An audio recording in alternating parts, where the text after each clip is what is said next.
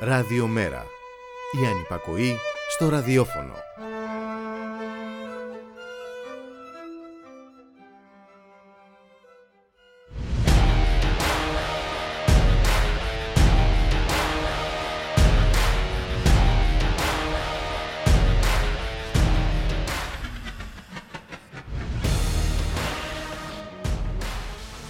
Σοσιαλισμός, το κοινωνικό και οικονομικό σύστημα που χαρακτηρίζεται από την κοινωνική διοκτησία των μέσων παραγωγής και την συνεταιριστική διαχείριση της οικονομίας. Παραγωγικά μέσα όπως μεγάλες εκτάσεις γης, εργοστάσια, βιοτεχνίες κλπ. περνάνε στα χέρια των εργαζομένων μέσα από τις λεγόμενες κολεκτίβες. Ενώ οι πυλώνες της οικονομίας όπως τηλεπικοινωνίες, ενέργεια, φυσική πόρη και κοινωνικά αγαθά περνούν σε κρατική ιδιοκτησία και διαχείριση.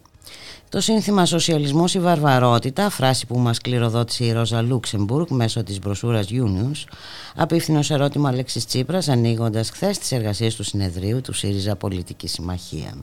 Και αν αυτό που ζούμε είναι σαφέστατα η βαρβαρότητα, η απάντηση που έδωσε ο Αλέξης Τσίπρας δεν είναι ακριβώς αυτό που ορίζεται ως σοσιαλισμός. Και προφανώς το κυβερνητικό παρελθόν του ΣΥΡΙΖΑ δεν συνιστά απόπειρα κατεύθυνσης προς τον σοσιαλισμό. Το ξεπούλημα της δημόσιας περιουσίας είναι μόνο ένα παράδειγμα. Και θα έχουν ενδιαφέρον οι απαντήσεις για το μέλλον από ένα κόμμα που διεκδικεί και πάλι την εξουσία. Στη βαρβαρότητα που ζούμε προς το παρόν, οι μισθοί δεν φτάνουν για τη ΔΕΗ, τα ιδιωτικά χρέη αυξάνονται και πληθύνονται, αλλά η κυβέρνηση αυξάνει τους μισθούς των στελεχών της ΕΡΤ. Θέλει τους εργαζόμενους έτοιμους για πάσα χρήση, με δεξιότητα μόνο στην ευκαμψία απέναντι στους κάθε λογή εργοδότες.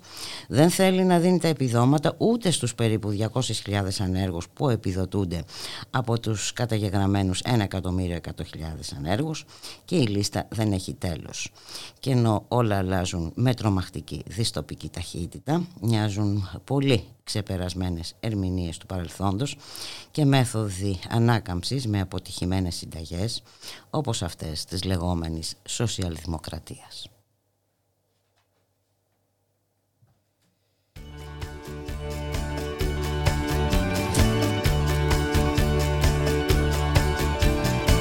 Με την Ελλάδα στην καρδιά και μα δυο πορτοφόλι. Πήρα τα μάτια μου ξανά για την αιώνια πόλη. Σε περιμένω να φανείς στο κολοσσέο απ' έξω. Με άγχος να με θυμηθείς. Και δύναμη να αντέξω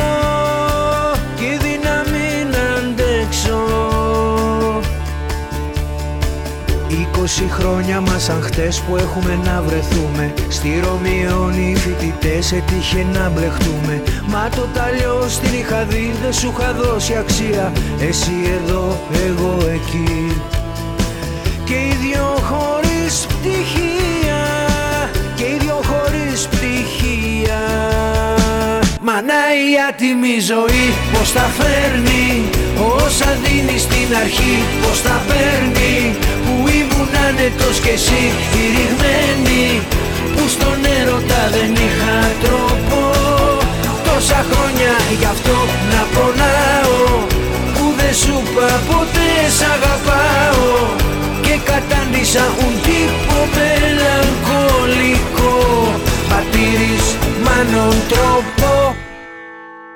Ξέρω θα έρθεις καμαρωτά και με τον οδηγό σου. Θα πεις μποντζόρνο και μετά μη χάνεις τον καιρό σου.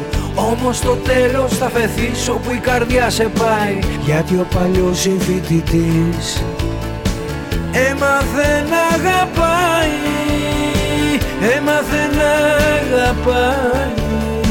Μανά η άτιμη ζωή πως τα φέρνει Όσα δίνεις στην αρχή πως τα παίρνει Που ήμουν άνετος κι εσύ η ρηγμένη Που στον έρωτα δεν είχα τρόπο. Τόσα χρόνια γι' αυτό να πονάω Που δεν σου είπα ποτέ σ' αγαπάω. Και κατάντησα ουν τύπο μελαγχολικό Πατήρης μάνον τρόπο. Άτιμη ζωή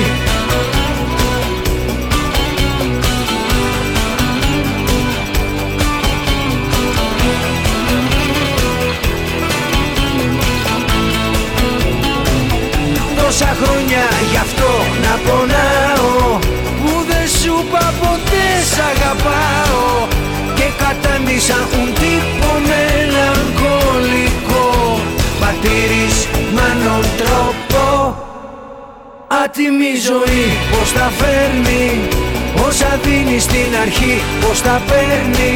Που ήμουν άνετος κι εσύ τηριγμένη Που στον έρωτα δεν είχα τρόπο. Τόσα χρόνια γι' αυτό να πονάω. Που δεν σου είπα ποτέ σ' αγαπάω. Και κατάντησα un τύπο μελαγχολικό. Πατήρης μάνο τρόπο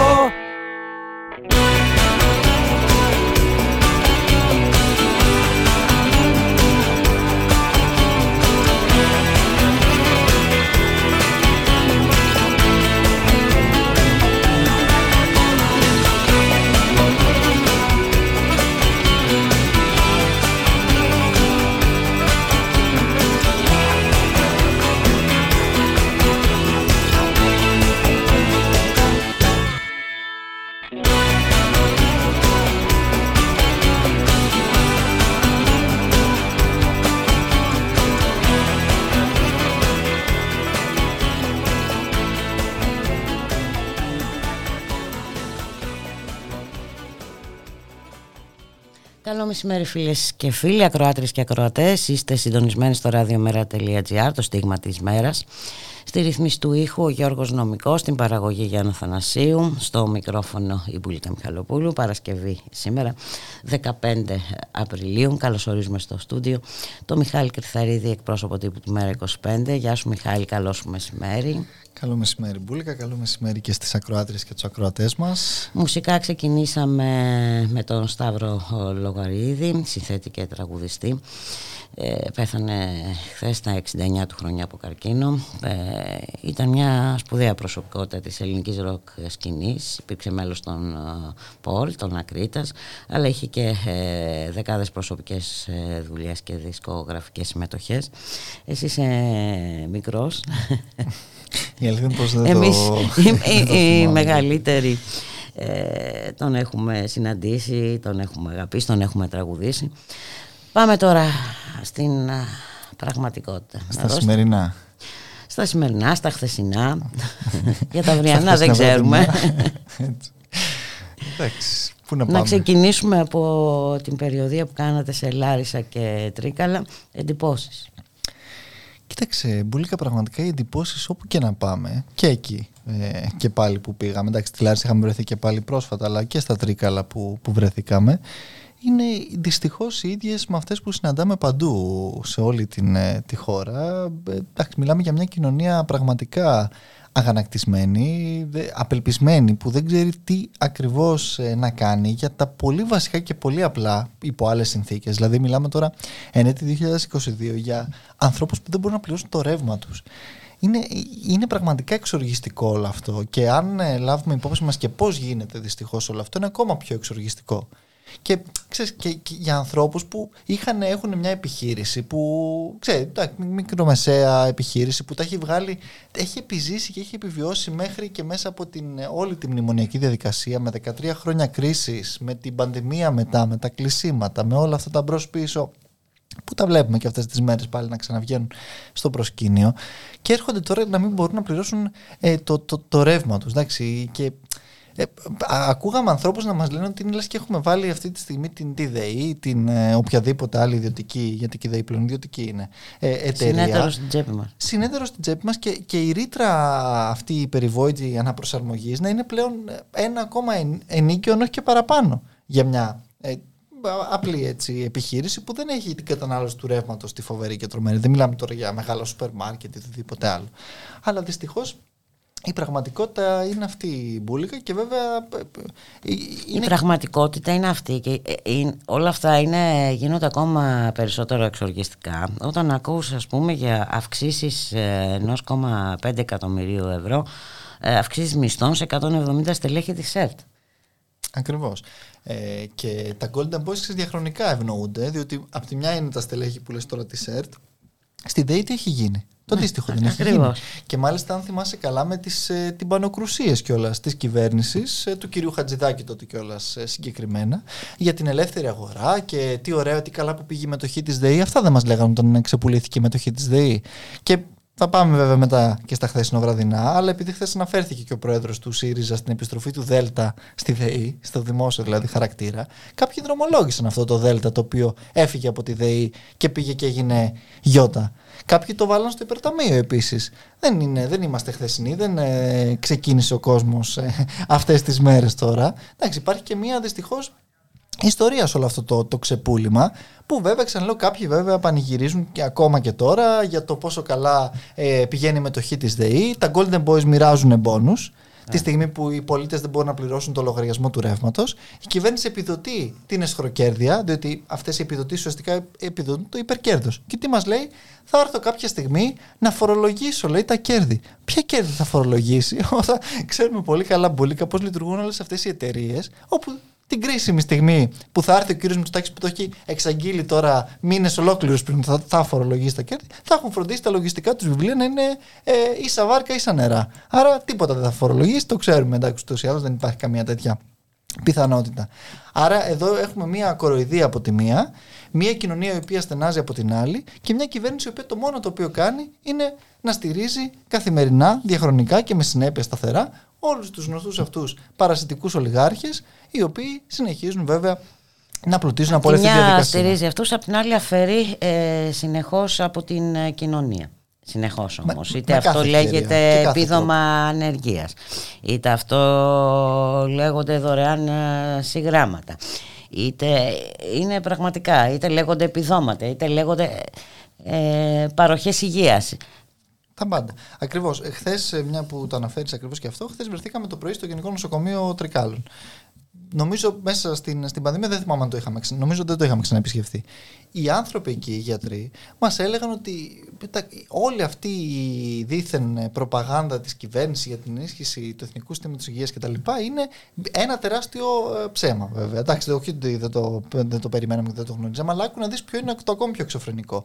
Ακόμα και οι, οι ελλείψεις τους φτάνουν στο σημείο μπουλικα, όπου ακόμα και το οργανόγραμμα που είχε στήσει η Τρόικα το 2012, ένα κατάπτυστο οργανόγραμμα το οποίο δεν είναι, δεν έχει καμία σχέση με την πραγματικότητα, είναι ένα οργανόγραμμα ε, ήδη ε, ε, ελληματικό για την λειτουργία πραγματικά των δημοσίων νοσοκομείων. Ακόμα και αυτό μέσα στην πανδημία δεν πληρώθηκε. Δηλαδή υπάρχουν και νέες οργανικές θέσεις ακόμα και με αυτό το κατάπτυστο οργανόγραμμα, οργανόγραμμα της Τρόικας, ε, το οποίο ακόμα και αυτό μέσα στις συνθήκες πανδημίας, ξαναλέω, και ενώ η Ευρωπαϊκή Ένωση είχε δώσει το OK για αναστολή των δημοσιονομικών περιορισμών όσον αφορά τις δαπάνες της δημόσιας υγείας, ούτε καν αυτό δεν αξιοποίησαν και προφανώς βέβαια παράλληλα ε, προωθούνται και τα ΣΔΙ, τις συγχωνεύσεις και εκεί έχουν τεράστια θέματα στη, στη Θεσσαλία όσον αφορά αυτό το ζήτημα και βέβαια και ιδιωτικές κλινικές. Πάντα χέρι-χέρι, διότι ως συνήθως από τη μία κατασυκοφαντούνται ε, και βέβαια και στοχοποιούνται. Οι άνθρωποι μας λέγανε ότι έχουν, φτάνουν σε ένα σημείο που είναι λες και προσπαθεί η πολιτεία να τους εξωθήσει να, να τα παρατήσουν, να, να εγκαταλείψουν το εθνικό σύστημα υγείας. Δηλαδή είναι σε τέτοια απελπιστική κατάσταση με όλη αυτή την κατα... τη μάχη την οποία δίνουν όλο αυτό το διάστημα. Δεν, τους, ε, δεν έχουν καμία κατ' ουσίαν στήριξη. Ακόμα και αυτούς τους επικουρικούς όσους πήραν τους ε, βοηθητικά με τις συμβάσεις αυτές τις ε, αστείες μέσα στην πανδημία τους διώχνουν. Την ίδια στιγμή δεν έχουν και τους συναδέλφους τους σε αναστολή με τα, με τα πιστοποιητικά και τις, ε, τα οποία τα, τώρα άλλο και αυτό έτσι. Διότι πάμε σε, αναστολή από τη μια των πιστοποιητικών απ' την άλλη όμως οι υγειονομικοί που είναι σε αναστολή δεν θα επανέλθουν στο σύστημα. Δηλαδή μιλάμε για την πλήρη τέτοια ε, παράνοια. Οπότε εντάξει πραγματικά είναι αυτή η κατάσταση. Και, και, και είναι σε όλα τα, τα, τα, τα παιδιά διότι μετά θα σου πω συναντηθήκαμε και με οικολογικές οργανώσεις mm. πάλι ας πούμε στα Τρίκαλα όπου και εκεί μας λέγανε τι γίνεται η γνωστή πράσινη μετάβαση έτσι να αποψηλώσουμε τα άγραφα να αποψηλώσουμε τα, τα βουνά δήθεν γιατί είμαστε περιβαλλοντικά ευαίσθητοι και θέλουμε να πάμε σε άλλες μορφές ενέργειας. Λες και πρέπει να θα... και καλά οι ανεμογεννήτρε να μπουν στα, σε προστατευόμενες περιοχές. Δεν, υπά, δεν, δεν, υπάρχει αλλού έτσι, ε, έδαφος. Ε, και... Μα, ε, ε, τώρα και το ερώτημα είναι γιατί χρειάζονται ανεμογεννήτρε, αφού θα προχωρήσουμε στις εξορίξεις και θα γίνουμε ναι, ναι, κατάρ. Θα γίνουμε κατάρ. Ναι. Γιατί ήδη πλημμυρίζουμε με το μαύρο χρυσό. Πέρα από αυτό, μπουλικά, και περάσαμε, θα σου πω, και ακόμα και από τη διαδρομή στη Λάρισα, πούμε, στα, στα Τρίκαλα, είναι πλέον πάρα πολλές οι εκτάσεις στο Θεσσαλικό κάμπο που είναι κατεξοχήν, αν θέλεις, και, και στο ζήτημα το αγροδιατροφικό. Είναι κατεξοχήν η περιοχή εκείνη που παράγει και τα όποια προϊόντα ε, και αγροτικά στην, ε, στη χώρα μας και έχει γεμίσει ο, ο κάμπος με φωτοβολταϊκά. Λες και επίσης δεν μπορούν να μπουν στις ταράτσες εδώ στην Αθήνα ή στη Θεσσαλονίκη, στη Λάρισα μέσα, στη, στη, στα Τρίκαλα, στο Βόλο, οπουδήποτε. Πρέπει να, να φυτευτούν κυριολεκτικά σε, σε καλλιεργήσιμες εκτάσεις. Ε, αυτά όλα. Και όταν μιλάμε, υποτίθεται και με όρους ε, ε, μιας απειλής για επισητιστική κρίση και όλα τα σχετικά τα οποία ακούμε και συζητάμε αυτές τις μέρες. Η οποία ήδη υπάρχει. Ακριβώς. Όχι, δεν έχει έρθει ακόμα εδώ, αλλά ήδη στην Αφρική υπάρχει, υφίσταται. Έτσι. Οπότε εντάξει, μιλάμε για, δυστυχώς για ένα τέτοιο πλαίσιο και για τέτοιες συνθήκες και κατευθύνσεις, τη στιγμή που, όπως είπες και εσύ, έχουμε έναν πρωθυπουργό που πανηγυρίζει τις εξορίξεις. Οι οποίες ακόμα και αν γίνουν, όταν γίνουν, δεν θα προσφέρουν τίποτε απολύτως στον τόπο, πέρα από την περιβαλλοντική βέβαια ζημιά και καταστροφή. Διότι αυτό το οποίο δεν καταλαβαίνουμε είναι ότι δεν σημαίνει ότι επειδή θα, θα βρεθούν κάποια κοιτάσματα, θα πάει το ελληνικό δημόσιο με δική του εταιρεία που θα στήσει να κάνει όλη αυτή τη διαδικασία. Θα φέρει την ExxonMobil, την Total του κυρίου Μακρόν, έχει και, και εκλογές σε λίγες μέρες, καλή ώρα να του προσφέρει πέντε θέσεις εργασίας ακόμα.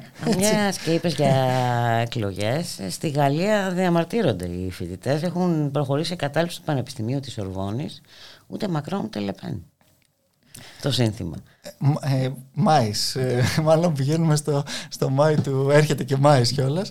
Ε, κοίταξε, εντάξει, είναι σαφές εδώ ότι, ο, και το έχουμε πει και εμείς πολλές φορές μπουλικά, ότι ο ένας και ο άλλος έχουν ανάγκη την ύπαρξη του αντιπάλου του. Βέβαια. Διότι από τη μία έχεις... Ο ένας τροφοδοτεί τον άλλον. Ακριβώς. Ε, έχεις μια Μαρίν... Είναι συγκοινωνούντα δοχεία. Ναι. Έχεις μια Μαρίν Λεπέν και γενικότερα μια ακροδεξιά στην Ευρώπη που έχει ανάγκη τον νεοφιλελευθερισμό και τη φτωχοποίηση της κοινωνίας για να... Ε, για να υπάρχει. Για, ακριβώς, για να υπάρχει να επενδύει στα, στα διάφορα αυτά έτσι, μισανθρωπικά ας πούμε ένστικτα και από την και άλλη, την άλλη ένα... ο φιλελευθερισμός χρειάζεται λοιπόν τον φασισμός για να τον επικαλείται ε, για να, ως κίνδυνο ούτως ώστε να μπορέσει να συνεχίσει να διαιωνίζει την εφαρμογή αυτών των πολιτικών εντάξει είναι αυτό όντως το πλαίσιο ε, δυστυχώς ε, και εντάξει θα, θα δούμε τι, τι θα συμβεί και εκεί σε μια εβδομάδα πλέον και κάτι. Αλλά πραγματικά η κατάσταση είναι αυτή που εγώ θα σου πω μπράβο στους ε, φοιτητές ε, της, ε, της Ορβόνης και εμείς επίσης έχουμε ήδη πει ότι όποιος και να είναι την επόμενη μέρα στο, στο Ελιζέ, την επόμενη κιόλας μέρα θα πρέπει οι Γάλλοι πολίτες και πάλι να βγουν στους δρόμους και να διαμαρτύρονται για όλα αυτά τα οποία συμβαίνουν. Όχι δεν θα γίνει. Ήδη υπάρχει ούτως ή άλλως όλο το προηγούμενο διάστημα και με τεράστια κρατική καταστολή επί ημερών του κυρίου Μακρόν. Έτσι με έναν αυταρχισμό ε, άνευ προηγουμένου. Να θυμίσουμε τι, τι, τι τακτική ναι. είχε επιφυλάξει στα κίτρινα γυλαίκα. Ε, βέβαια, έχουμε πάρα πολλούς ανθρώπους που έχουν χάσει τα μάτια τους από τις ε, πλαστικές σφαίρες. Υπάρχει μια απίστευτη αστυνομική βία. Θυμάσαι και τα νομοσχέδια που προσπαθούσε εδώ και ο κ. Μητσοτάκης να τη γράψει με, την, με τον περιορισμό των δημοσιογράφων, των μέσων, του πώς θα καταγράφονται όλα αυτά τα περιστατικά. Εντάξει, είναι γνωστές πλέον αυτές οι, οι, οι πρακτικές που όσο συνεχίζουν οι πολιτικές αυτές της λιτότητας και της στοχοποίησης στην Ευρωπαϊκή Ένωση, θα πηγαίνουν και αυτές χέρι με χέρι. Οπότε εντάξει, προφανώς ε, αυτή είναι η. Και βέβαια όλα αυτά δεν λύνονται, ούτε πρόκειται να λυθούν με ημίμετρα, Μιχάλη Κρυθαρίδη. Έχουμε φτάσει σε ένα α, πολύ οριακό σημείο και οι, οι απαντήσεις πρέπει να είναι σύνθετες, ε, ε, συγκεκριμένες, στοχευμένες και ριζοσπαστικές. Και μιας και μιλάμε για ριζοσπαστισμό, οι απίφθινε χθες ε, χαιρετισμό στο συνέδριο του ΣΥΡΙΖΑ. Ε, Ακριβώς. Ε, πολιτική συμμαχία. Πολ, προοδευτική. Α, προοδευτική, ναι, ναι. ναι. Δεν είναι πολιτική, είναι προοδευτική. Τώρα ας μην πιάσουμε το, το πόσο προοδευτική. Είναι μια άλλη κουβέντα αυτή. Ε, πράγματι, εκ μέρους του, του ΜΕΡΑ25 φυσικά, όπως ε, ε, και απίφθηναν και τα υπόλοιπα αν θέλεις κόμματα και όπως και σε εμάς είχε απευθυνθεί σχετικός χαιρετισμός στο συνέδριο και θα ξαναγίνει αυτό και σε λίγες μέρες. Ε, κοίταξε το ζήτημα μπουλικα εκεί είναι και πάλι και με αυτά που ακούσαμε αν θες και από τα ίδια ε, τα, τα χείλη του, του πρόεδρου της, ε, του, του ΣΥΡΙΖΑ Προοδευτική Συμμαχία είναι πως τι, τι, τι θα γίνει την επόμενη μέρα αν πραγματικά ο ΣΥΡΙΖΑ όπως αξιώνει αναλάβει και πάλι την, την διακυβέρνηση του τόπου και αν θα μείνουμε και πάλι απλώς στις διαχειριστικού τύπου αλλαγές οι οποίες δεν επιφέρουν καμία ουσιαστική αλλαγή σε αυτό το, ε, το πλαίσιο. Δηλαδή μιλάνε για πολιτική αλλαγή, για νέα αρχή και όλα τα σχετικά. Καλά, ναι, ο κ. Τσίπρας μίλησε μέχρι και για σοσιαλισμό ή βαρβαρότητα. Καλά. Εντάξει, ο καθένας βέβαια έχει το δικαίωμα να λέει ό,τι θέλει. Ε, κρίνονται προφανώς όλα αυτά. Από εκεί και έπειτα, ακόμα και τα, τα σημεία, εγώ θα σου πω που μου ανέφερε χθες ο πρόεδρος του ΣΥΡΙΖΑ, τα πέντε Ναι, τα πέντε, πέντε σημεία δεσμεύσεις. Ναι. Νομίζω ότι είναι μία σούμα απλώς των όσων όλο αυτό το διάστημα, ούτως ή άλλως ο ΣΥΡΙΖΑ ε, προωθεί σαν θέσεις του και προτάσεις του σε μια σειρά από ζητήματα. Δεν είναι όμως τίποτε από όλα αυτά κάτι το οποίο ουσιαστικά βγαίνει από το γνωστό πλαίσιο. Ένα πλαίσιο... Πάντως ε, δεσμεύθηκε για επαναφορά της ε, ε ΔΕΗ ναι, αυτό ίσως είναι το μόνο, το οποίο έχει βέβαια ξαναψελίσει σε συνέντευξή του, όχι ακριβώς με μεγάλη καθαρότητα, και τότε είχαν προσπαθήσει αρκετά οι δημοσιογράφοι του Sky να τον ε, ρωτήσουν στο συγκεκριμένο ζήτημα, αλλά από εκεί και έπειτα ε, εμείς προφανώς αυτό συμφωνούμε και καλούμε πρώτη και καλύτερη αν θέλεις το να, να επανέλθει η ΔΕΗ σε δημόσιο έλεγχο. Ξαναθέτω το ζήτημα του πόσο ειλικρινείς είναι αυτές οι προθέσεις όταν μιλάμε για τους ίδιους ανθρώπους που έθεσαν τη ΔΕΗ στο υπερταμείο. Και στη συνέχεια ο κ. Μητσοδάκη ήρθε και την ιδιωτικοποίησε πράγματι. Αλλά από εκεί και έπειτα και πέρα από αυτό, στο ζήτημα του χρηματιστηρίου της ενέργειας, Φερρυπίν. Διότι δεν είναι ένα κομμάτι από αυτό το puzzle. Κατά τα άλλα, όμως, υπάρχουν καταρχάς τα δίκτυα και αυτά τα οποία έχουν ιδιωτικοποιηθεί. ΑΔΜΙΕ, ΔΔΕ. Εκεί τι γίνεται; Εκεί το ΔΕΛΤΑ θα υπάρχει ή μένει εκτός συζήτησης που είναι φυσικό μονοπόλιο το δίκτυο. Δεν είναι κάτι το οποίο έτσι μπορεί να λειτουργήσει με όρους αγοράς όπως αρέσκονται να λένε. Και πέρα επίσης και από αυτό είναι ξαναλέω και το ζήτημα του χρηματιστηρίου της ενέργειας που και η ΔΕΗ δημόσια είναι την επόμενη μέρα θα συνεχίσει να τιμολογεί με τον τρόπο με τον οποίο τιμολογεί μαζί με τους ιδιώτες παραγωγούς και παρόχους. Άρα και εκεί υπάρχει ένα τεράστιο ζήτημα. Εκτός εάν ε, δεσμευτεί ο κύριος Τσίπρας και σε αυτά τα, τα θέματα και βέβαια και στην οριακή τιμολόγηση της ενέργειας που και αυτή πηγαίνει χέρι-χέρι με το χρηματιστήριο και έχουμε δει τα από το κάτι. Διότι αυτή τη στιγμή και το σύνολο της ενέργειας να επανέλθει ας πούμε, στο λιγνίτη, εάν μία μονάδα, ένα, το 1% παράγεται από φυσικό αέριο, λόγω της οριακής τιμολόγησης, αυτό τιμολογείται στο κόστος και στην τιμή του φυσικού αερίου. Άρα αυτά δεν λύνονται μόνο με το ζήτημα της ΔΕΗ και γενικά θέλω να σου πω και επειδή αναφέρθηκε ε, χθες... Αναφέρθηκε και στην αύξηση του κατώτατου μισθού ναι, ναι. και στη στήριξη των μικρομεσαίων ε, επιχειρήσεων και του αγροτικού κόσμου ναι, εντάξει, είναι, σου λέω αυτό. Νομίζω ότι είναι το, το πλαίσιο το, το, το, το γενικό που ούτως ή άλλως θέτουν όλο το, το διάστημα αυτό. Απλά επειδή αν, ανέφερε κιόλας πως αυτοί ανοίγουν τα, τα χαρτιά τους από την πλευρά του ΣΥΡΙΖΑ και καλούν τα προοδευτικά κόμματα, εν πάση περιπτώσει, όλες αυτές τις συμπράξεις. Εγώ δεν είδα ανοιχτά χαρτιά. Διότι αυτά είναι πράγματα που πάνω κάτω, ακόμα δηλαδή και το Δέλτα της ΔΕΗ, το έχει ψηλοψελίσει με τον ένα με τον άλλο τρόπο και στη Βουλή και στο Sky. Ε, αυτό είναι ένα κομμάτι. Ναι, είναι ένα κομμάτι ακριβώς. Α πούμε, συζητάγαμε πριν που και το άλλο θέμα, τις εξορίξεις. Που τώρα ξαναζεσταίνει ο κ. Μητσοτάκης. Και, και εξορίξεις τι οποίες επίσης και αυτές. Είχε υπογράψει. Είχε υπογράψει. Ο ΣΥΡΙΖΑ. Ο ΣΥΡΙΖΑ. Ακριβώς. Την επόμενη μέρα τι θα κάνει λοιπόν σε αυτό το κομμάτι Φερρυπίν ο ΣΥΡΙΖΑ; Διότι είναι μια σειρά από τέτοια ζητήματα. Και επίσης είναι πάρα πολλά τα και τα δημόσια αγαθά, αν θέλεις, και οι υποδομές της χώρας που παραμένουν και στο υπερταμείο και στο ταχυδρομείο, σε όλα αυτά. Δεν είναι δηλαδή. Όχι, γι' αυτό και στην εισαγωγή μου αναφέρθηκα. Στο ναι. σοσιαλισμό. Γιατί... Ακριβώς. Γιατί όλα αυτά ξέρεις, προ, προμηνύουν μάλλον τη βαρβαρότητα, όχι το σοσιαλισμό, όσο ε, καλοπροαίρετη και. και είναι και αυτά ακριβώς που μας έχουν οδηγήσει στο, στο δυστοπικό σήμερα που ζούμε. Σαφώς. Και εντάξει, είναι και μια σειρά από ζητήματα. Ακόμα και το, το ΝΑΤΟ πλέον. Δηλαδή, όταν έχουμε τους συμπεριελιστικού πολέμους αυτούς στη γειτονιά μας, δεν είναι. Που εκεί τα πράγματα σκουραίνουν. Δηλαδή, όταν ακούσω ότι η Φιλανδία και η Σουηδία ετοιμάζονται Έτσι. να προσχωρήσουν στο ΝΑΤΟ. Ακριβώς. Οπότε δεν είναι. Δεν, δεν μπορούμε... πάνω, ε, καταλαβαίνουμε όλοι ότι μπαίνουμε σε μια νέα εποχή. Σε μια... Είμαστε έτσι, ε, σε μια νέα Ευρώπη. Διαμορφώνονται νέοι όροι, νέοι συσχετισμοί. Ε, και εδώ χρειάζονται πολύ συγκεκριμένες απαντήσεις σε πολύ συγκεκριμένα πράγματα. Ναι, και, και δεν μπορούμε ξέρεις, να μένουμε στα, στα γενικά και αόριστα, ειδικά αν λάβουμε υπόψη μας κιόλας ότι δεν ερχόμαστε τώρα σε ένα ε, κενό πολιτικό το οποίο δεν, δεν προϋπήρχε μια κατάσταση. Διότι εδώ όταν έχουμε δοκιμάσει δυστυχώς με τις τραγικές μετά, με τα τραγικά συνεπακόλουθα το 2015, το, το πώς κάποια πράγματα είχαν, υπήρχαν οι αντίστοιχες δεσμεύσεις και στη συνέχεια αυτές ακόμα και με το γενναιόδωρο όχι του ελληνικού λαού το βράδυ της 5ης Ιουλίου ε, ε, πετάχτηκαν ουσιαστικά στο, στο καλάθι των, ε, των αχρήστων. Δεν μπορούμε να είμαστε ε, προφανώς αφελείς και να, να πούμε ότι επειδή υπάρχουν πέντε, πέντε κατευθύνσεις γενικές κιόλας χωρίς καν να έχουμε κάποια συγκεκριμένα πράγματα το ότι όλο αυτό αλλάζει το, το, το πολιτικό σκηνικό και ενδεχομένως και το χαρακτήρα του ΣΥΡΙΖΑ. Εντάξει, περιμένουμε να δούμε τι θα αποφασίσει βέβαια και το συνεδριο ε, αυτές τις, ε, τις ημέρες. Αλλά σε κάθε περίπτωση δεν νομίζω ότι χθες ακούσαμε και κάτι τρομερά διαφορετικό από αυτά τα οποία ούτως ή άλλως ο ΣΥΡΙΖΑ όλο το προηγούμενο διάστημα αναπαράγει πέρα από την προσπάθεια αυτή, τη γνωστή βέβαια ε, την, ε, την κυβερνητική προσπάθεια που γίνεται πάντα για την αλλαγή των, ε, του πολιτικού κλίματος και των συσχετισμών, αλλά δεν μιλάμε για ουσιαστική πολιτική αλλαγή, μιλάμε απλώς για τη γνωστή εναλλαγή των διαφόρων πόλων. με διαφοροποιήσεις, εν πάση περιπτώσει, που μπορεί με να είναι σε ένα πεδίο ανακουφιστικές, αλλά δεν είναι ικανές να αλλάξουν Αυτό το γενικό πλαίσιο. αυτό ακριβώς είναι το, το ζήτημα και, και, και σου λέω κιόλας ότι αυτά είναι και θέματα τα οποία είδαμε και στην περιοδία μας. Δηλαδή ας πούμε οι άνθρωποι από τους εμπορικούς λόγους που συναντήσαμε μας έλεγαν ότι εδώ βλέπουν μια διαχρονική προσπάθεια να ευνοηθούν τα μεγάλα σούπερ μάρκετ, να ευνοηθούν τα μεγάλα, οι, μεγάλες, οι μεγάλοι όμιλοι και αυτό είναι κάτι που το βλέπουν και από τις τα πολυκαταστήματα. Ακριβώς αλλά το βλέπαν και από την προηγούμενη και με τις Κυριακές και με όλα αυτά τα οποία έχουν δρομολογηθεί. Αντίστοιχα πάλι και στο ζήτημα της, ε, της υγείας.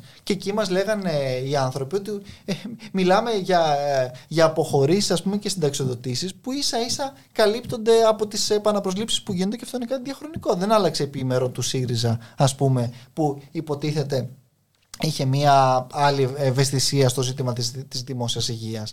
Άρα εδώ το, το, το πλαίσιο δυστυχώς και η κατεύθυνση είναι αυτή που παραμένει η ίδια και δεν αλλάζει μέσα ούτε από ε, ωραία συνθήματα και βάση περιπτώσει ε, λόγο και δεν ξέρω και εγώ τι άλλο, ούτε φυσικά και από ένα γενικόλογο πλαίσιο πραγμάτων τα οποία ούτως ή άλλως έχουν τεθεί σε μεγάλο βαθμό στην, ε, στη δημόσια συζήτηση, τα οποία δεν είναι ούτε συγκεκριμένα, ούτε και έρχονται για μας, γιατί αυτό είναι το κρίσιμο για μας, σε ρήξη με αυτό το γενικότερο ε, δεσμό που υπάρχει είτε από την πλευρά της Τρόικας, είτε από την ε, εδώ εγχώρια και εξωχώρια ολιγαρχία. Δεν είναι το ζήτημά μας τώρα αν θα, θα φύγει η Αττική οδός ας πούμε, από τον έναν ολιγάρχη να πάει στον άλλον που μπορεί να είναι ευνοϊκότερος προς, τον, προς μια ας πούμε προοδευτική κυβέρνηση αλλά το ζήτημα είναι να επανέλθει υπό δημόσιο έλεγχο ας πούμε. Γι' αυτά τα πράγματα δεν ακούμε. Ούτε είδαμε τίποτα ανοιχτά χαρτιά από τον ε, Αλέξη Τσίπρα. Ωραία, ε, θα δούμε πώς θα πάνε οι ναι. εργασίες θα δούμε και τις ε, αποφάσεις και θα κάνουμε και τα σχετικά σχόλια. Σαφώς, σαφώς. Λοιπόν, μεγάλη εβδομάδα η επόμενη. Των παθών. Θα είναι και των ενημερωτικών παθών θέλω να πω εγώ. Ναι. ε, γιατί καταλαβαίνεις ε, τα πράγματα δυσκολεύουν ε, και στην ε, επικοινωνία. Θα είσαι μαζί μας τη Δευτέρα. Θα είμαι, οπωσδήποτε. Ωραία. Εντάξει. να σε χαιρετήσουμε λοιπόν. Είναι να σου... να σε αφήσω μεγάλη εβδομάδα. Όχι, μην μας το κάνεις αυτό. ε, μεγάλη εβδομάδα που έτσι κι αλλιώς οι ειδήσεις. Ε, ναι, ναι, είναι, πλη... είναι πολλές. Ε, δεν θα είναι πολλές. Δεν θα είναι πολλές. Με αυτούς εδώ. Καλά, δεν ξέρεις. Ποτέ δεν ξέρεις. Ναι, ναι. Όπως λέγαμε κάποτε, τον Αύγουστο δεν υπάρχουν ειδήσεις. Ναι, και, και αυτό και έχει. τον Αύγουστο τι γινόταν δυστυχώς. Ναι, ακριβώς, ακριβώς. Οπότε μαζί θα το τραβήξουμε το Σταυρό. Μαζί θα το περάσουμε. να σε καλά, καλό σου απόγευμα, καλό Σαββατοκύριακο. Καλό Σαββατοκύριακο και απλά να θυμίσω Μπούλικα κλείνοντας αύριο την, την εκδήλωση που έχουμε στο, στην τεχνοπολη Έτσι, για το, εντάξει, το ΜΕΤΑ έχει, αλλά είναι ναι. κάτι που γενικότερα θεωρούμε πάρα πολύ σημαντικό για, το, για την αποτίμηση των 20 χρόνων του ευρώ. Διότι μέσα σε όλα αυτά και μέσα σε αυτό το γενικότερο πλαίσιο είναι σημαντικό να δούμε κάποια πράγματα γιατί έχουν όντως πάρα πολλές συνεπαγωγές μέσα από τα διάφορα αυτά δεσμά στις ζωές μας, ακόμα και σήμερα με όλα αυτά τα οποία βιώνουμε. Να σε καλά, Μιχάλη. Γεια σας. Τα λέμε. Γεια χαρά.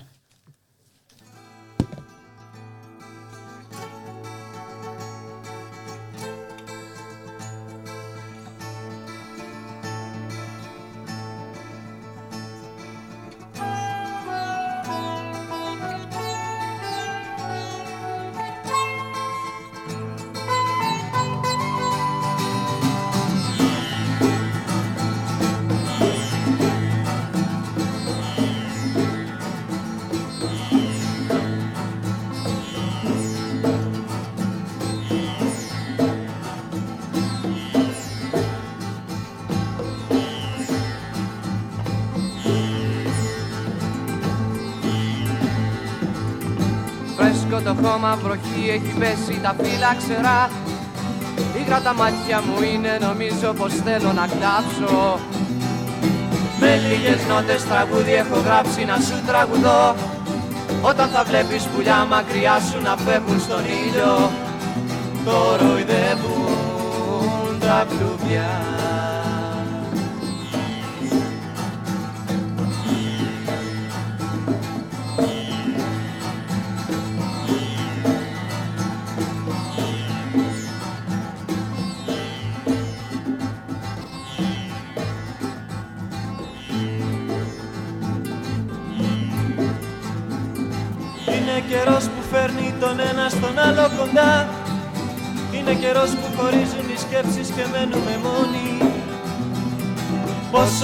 Πόσο ανάγκη έχω τώρα από ένα δικό σου φιλί.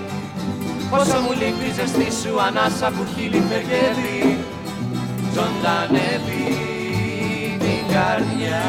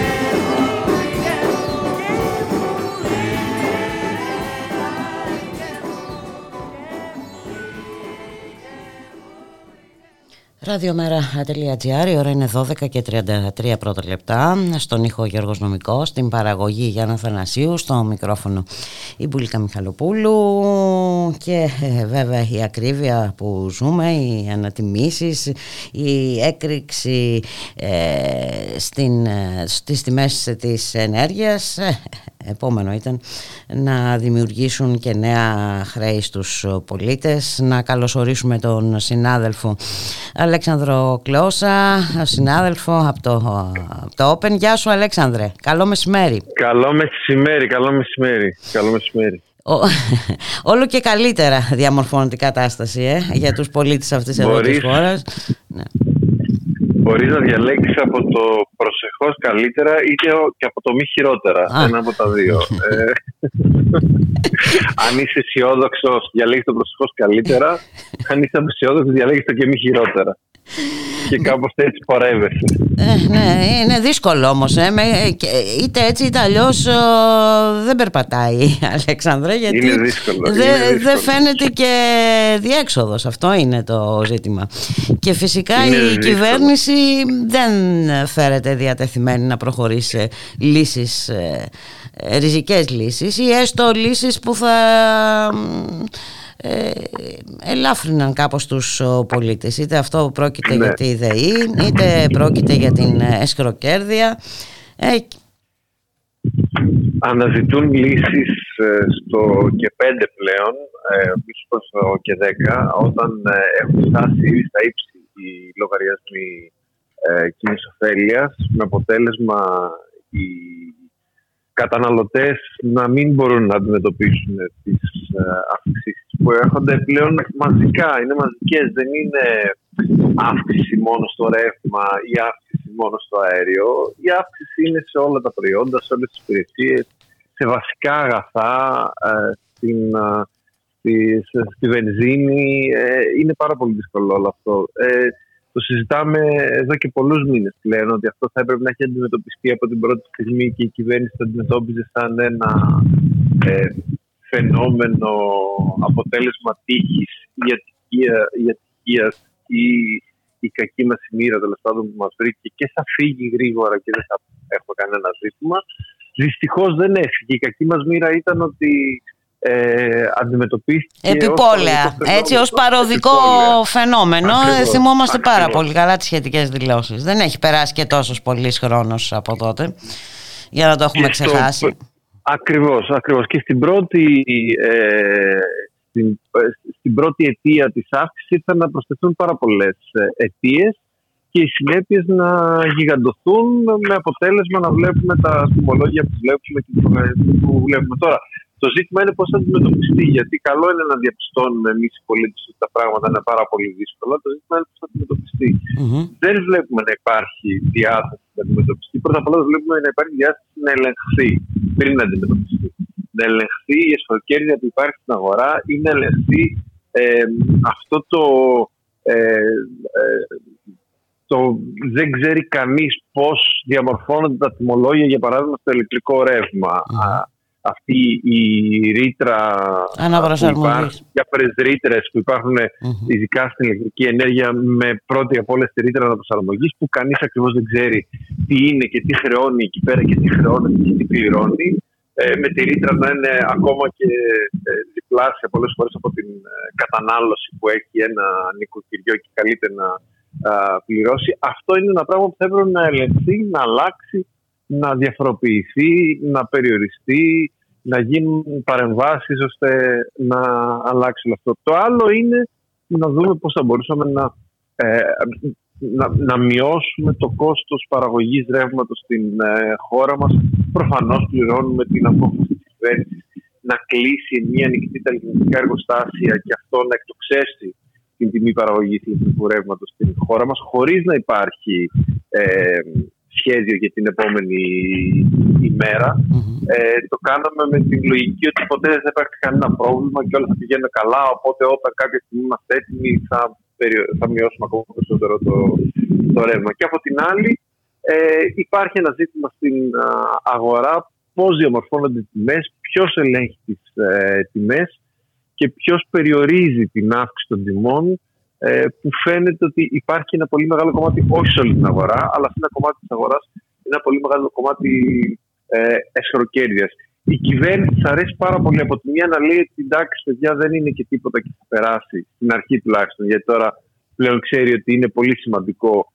Και αυτό είναι ένα από τα βασικά κομμάτια ε, που οι πολίτες της ε, ε, έρευνες ε, για το πώς αντιμετωπίζει η κοινή γνώμη τα, ε, τις τελευταίες εξελίξεις ε, ρίχνουν ε, μαύρο στην κυβέρνηση και τις επιρρύπτουν πλέον όλες τις ευθύνες για το τι ε, περνάμε σε οικονομικό επίπεδο. Η κυβέρνηση λοιπόν έχει καταλάβει και προσπαθεί με κινήσεις εντυπωσιασμού να αντιμετωπίσει, δηλαδή πετώντας ε, στο τραπέζι διάφορα δισεκατομμύρια που θα έρθουν από εδώ ή θα έρθουν από εκεί ή θα χτυπήσουμε το χέρι στο τραπέζι αν η Ευρωπαϊκή Ένωση δεν αποφασίσει να ε, λειτουργήσει συνολικά ε, και να αντιμετωπίσει το κόστος της ενέργειας εμείς μόνοι μας και εθνικά θα αποφασίσουμε να ρίξουμε διάφορα δισεκατομμύρια στην αγορά και τέτοια.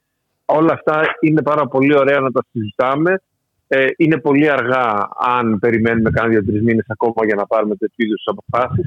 Και δεν ξέρω και πόσο ε, δραστικά θα είναι στην ε, τιμή του ρεύματος. Επίσης, όταν ξέρεις ότι σου ήρθε τώρα ένας λογαριασμός που ήταν ε, τετραπτύχιο για το ηλεκτρικό ρεύμα και θα σου έρθει άλλος ένας μετά από δύο μήνες, μετά από τρεις μήνες, μετά από τέσσερις μήνες, δεν μπορείς να το αντιμετωπίσεις. Δεν είναι ε, μου ήρθε ένας και μετά θα έρθει κανονική και αν εντάξει να το βάλω λίγο σε δόσει, μπας και το αντιμετωπίσω. Ναι, ε, στον δεύτερο λογαριασμό. Ναι, και καλά τον πρώτο πες ότι τον διακανονίζεις. Το δεύτερο... Ναι, ναι, ναι. Το δεύτερο τελειώνεις. Και επειδή είναι όλα μαζί αυτά, είναι προφανές ότι είναι πάρα πολύ δύσκολο. Η κυβέρνηση συνεχίζει να λέει ότι έχει ρίξει πάρα πολλά δισεκατομμύρια στην ε, αγορά και αυτό ως αποτέλεσμα θα είναι να. Ε, μάλλον ε, εκτιμά ότι κάπως έτσι έχει στηρίξει τα νοικοκυριά και τις επιχειρήσεις, που νοικοκυριά και επιχειρήσεις έχουν γονατίσει. Άρα, εδώ είναι ένα πολύ μεγάλο και σημαντικό ζήτημα που θα πρέπει να συζητήσουμε αν αυτά τα χρήματα πραγματικά έχουν πέσει στην αγορά, δηλαδή μάλλον αν αυτά τα χρήματα πραγματικά τα έχει χρησιμοποιήσει η κυβέρνηση, όλα αυτά τα δισεκατομμύρια που λέει από 40 σε 70 δισεκατομμύρια ανάλογα με το τι μετράς μέσα σε αυτή την ε, εκτίμηση. Αν όλα αυτά τα, τα χρήματα έχουν πέσει στην αγορά και παρόλα αυτά συνεχίζουμε να είμαστε σε αυτή την κατάσταση, κάτι δεν έχει πάει καλά. Και αν αυτό που είπε ο διοικητής της Τράπεζας Ελλάδα πριν από, λίγο, πριν από λίγες μέρες, ότι. Να μην στηρίξουμε τις ότι... επιχειρήσεις αλλά τις τράπεζες.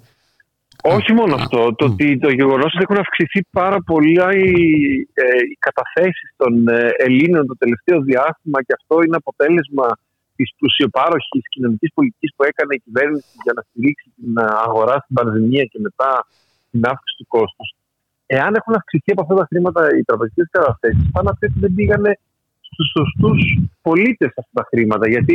δεν ξέρω αν εγώ ή εσύ ε, που προσπαθούμε να αντιμετωπίσουμε τα προβλήματα που υπάρχουν κάθε μήνα, αν παίρναμε επίδομα αυτό το βάζουμε στην τράπεζα ή αν θα το ρίχναμε κατευθείαν για να πληρώσουμε τους λογαριασμούς και τις υποχρεώσεις μας. Ε, Πάντως δηλαδή, ε, τα χρέη και οι ληξιπρόθεσμες ε, οφειλές στο δημόσιο αυξάνονται. Αυξάνονται, ε. ακριβώς.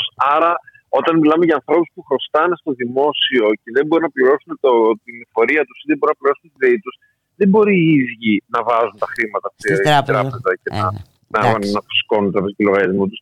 Πάνω να πει ότι αυτά τα χρήματα, τέλος πάντων κάποια από αυτά τα χρήματα, πήγαν χωρίς να υπάρχει ε, ε, σωστή εκτίμηση σε πορτοφόλια ανθρώπων που δεν έπρεπε να τα πάρουν και τα στερήθηκαν άνθρωποι που έπρεπε να τα πάρουν. Και από την άλλη είναι αυτό που λες. Αυξάνονται διαρκώς τα ληξιπρόθεσμα χρέη, ε, ακόμα και αν δεν υπολογίσουμε τα, ε, τα χρήματα που δεν πρόκειται να τα πάρουμε ποτέ, δεν πρόκειται να τα εισπράξουμε ποτέ στο δημόσιο, γιατί είναι επιχειρήσεις που είτε έχουν εξαφανιστεί, είτε ήταν επιχειρήσεις φραγίδα, είτε ακόμα και οι διοκτήτε τους έχουν πεθάνει και δεν υπάρχουν κληρονόμοι άρα δεν θα τα πάρει ποτέ κανένας. Ε, ξεπερνάνε κατά πολύ τα 80 δισεκατομμύρια ευρώ τα ληξιπρόθεσμα χρέη στο δημόσιο. Μάλιστα. Αυξάνονται σταθερά κάθε χρόνο, ε, κάθε μήνα, με ρυθμούς πάνω από ένα δισεκατομμύριο το μήνα. Και ε, ε, αν και το προηγούμενο διάστημα είχαν περιοριστεί γιατί είμαστε στη διαδικασία πανδημίας και παγώματος των ε, χρεών εξαιτίας mm. τη πανδημίας, μόλις ξεπάγωσαν τα χρέη, ξεκίνησαν να φτάνουν και πάλι ε, μόλις ξεπάγωσαν οι φυλέ, μάλλον, Μα... ξεκίνησαν και πάλι να αυξάνονται τα χρέη. Άρα αυτό σημαίνει ότι τα πράγματα δεν είναι καθόλου εύκολα. Ε, και όσο και αν προσπαθεί επικοινωνιακά η κυβέρνηση να στήσει ένα αφήγημα ότι ε, εμείς έχουμε κάνει τα πάντα και συνεχίζουμε να κάνουμε τα πάντα και στηρίζουμε την οικονομία, τις επιχειρήσεις και τα νοικοκυριά, η πραγματικότητα είναι εντελώς διαφορετική. Και εδώ δεν ισχύει αυτό που συνηθίζουμε να λένε όταν η πραγματικότητα δεν συμφωνεί μαζί μας, ε, αυτό είναι κακό για την πραγματικότητα. Γιατί είναι η καθημερινότητα όλων μας. Το βλέπουμε καθημερινά όλων, όλοι πώς έχει αυξηθεί το κόστος του να γεμίσεις το ρεζερβουάρ σε ένα αυτοκίνητο για να πας στη δουλειά σου. Ή πόσο. Ε, ε, θυμάμαι πάντα. Τι πληρώνεις ε, κάθε φορά στο σούπερ μάρκετ που κάθε φορά πληρώνεις όλο και περισσότερα, δηλαδή για τα ίδια πράγματα. Ναι. Θυμάμαι το παραδοσιακό ρεπορτάζ κάθε Πάσχα και Χριστούγεννα πόσο αυξήθηκε το τραπέζι. Το τραπέζι, της, βέβαια. Ε, ναι. Του, της Ανάστασης ή το τραπέζι της Κυριακής του Πάσχα. Και πάντα έλεγε εντάξει, okay, ναι, αυξήθηκε, αλλά ή μειώθηκε. Ναι. Τώρα πραγματικά έχει αυξηθεί.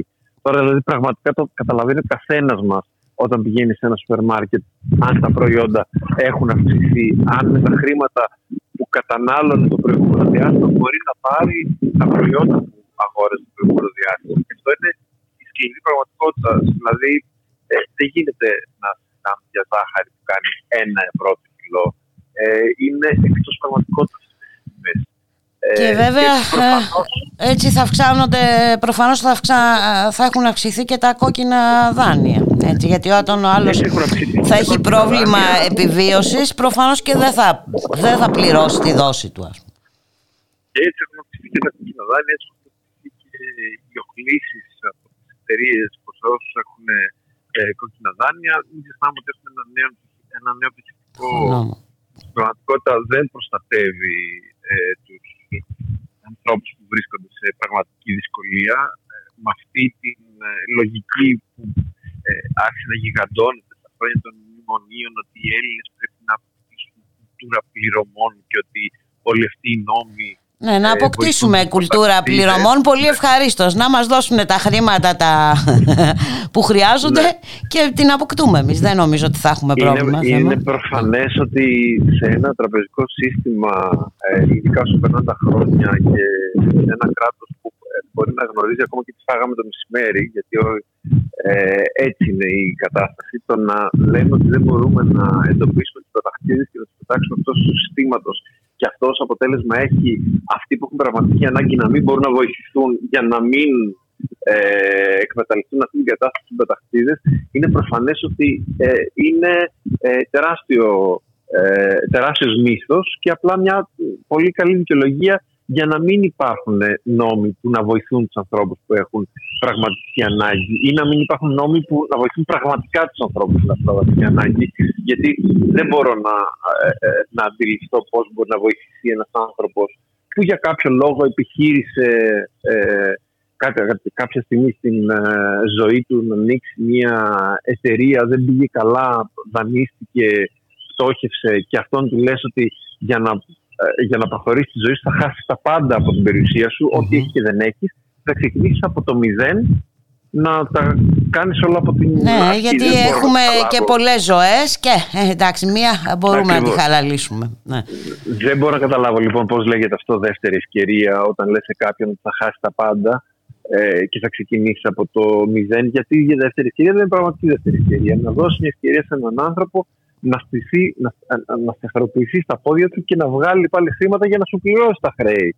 Όχι απλά να του πάρεις στο σπίτι ε, και να τον κάνεις ενοικιαστή στο σπίτι του ή να τον κάνεις απλά ότι δεν έχει σπίτι.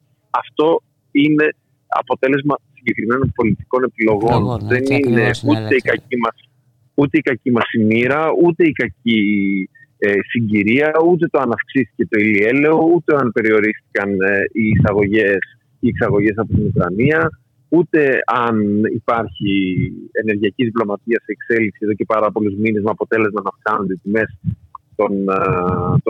της ενέργειας σε ολόκληρο τον κόσμο, είναι αποτέλεσμα συγκεκριμένων πολιτικών επιλογών. Τα προβλήματα είναι δεδομένα, δεν είναι μόνο ελληνικά, είναι παγκόσμια, το ξέρουμε, αλλά οι πολιτικές επιλογές κάνουν την διαφορά και όχι το πρόβλημα. Το πρόβλημα μπορεί να είναι κοινό παντού. Το πώς αντιμετωπίζει το πρόβλημα είναι το ερώτημα και εδώ βλέπουμε εδώ και πάρα πολλούς μήνες πλέον ότι τα προβλήματα δεν, δεν αντιμετωπίζονται. Έτσι ακριβώς. Αλέξανδρε, να σε ευχαριστήσουμε πάρα πολύ. Ε, καλή συνέχεια. Εγώ ευχαριστώ πολύ. Καλή δουλειά. Γεια χαρά. Γεια. Ευχαριστώ.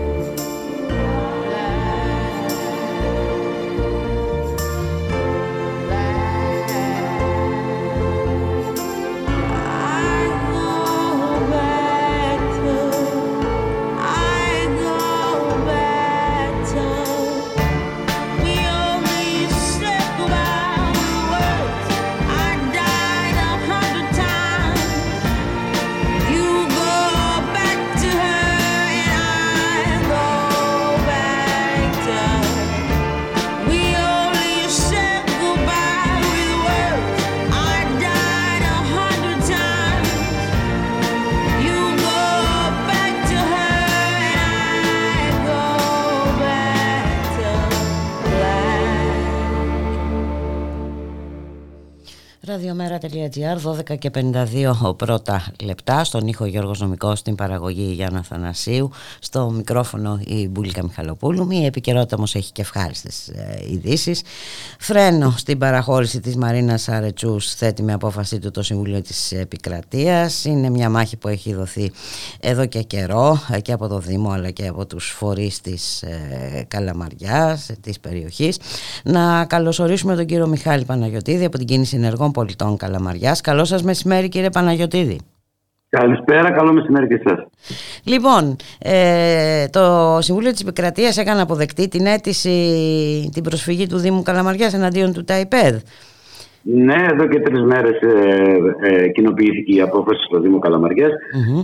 Τι αφορούσε αυτή η προσφυγή, για να θυμίσουμε λίγο και στους ακροατές και τις ακροάτριες; Ναι, κοιτάξτε, ε, η προσφυγή αφορούσε την ε, αίτηση, την ε, παραχώρηση σε ιδιότητα επενδυτή τη Μαρίνα της καλαμαριας και, την, και συγκεκριμένα την μελέτη περιβαλλοντικών επιπτώσεων η οποία είχε εκπονηθεί, η οποία όμως κατά το Συμβούλιο Επικρατείας ήταν ανακόλουθη διότι είχε έπρεπε να είχε προηγηθεί προεδρικό διάταγμα πριν από την ανακοίνωση της μελέτης.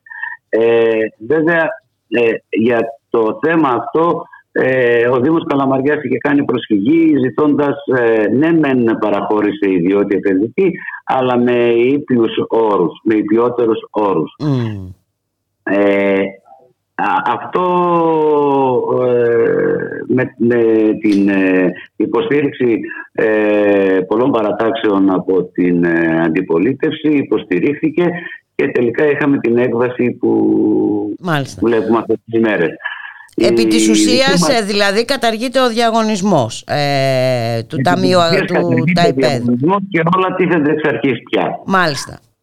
Από εδώ και πέρα όμως τίθεται ένα μεγάλο ζήτημα. Ξανά, από την πλευρά τη δική μας επιμένουμε στο να μην παραχωρηθεί η Μαρίνα Καλαμαριάς σε, σε ιδιότητα επενδυτή. Αυτή η θέση δεν βρίσκει σύμφωνους κανέναν από το Δήμο Καλαμαριάς ε, παρά μόνο μιας ε, παράταξης.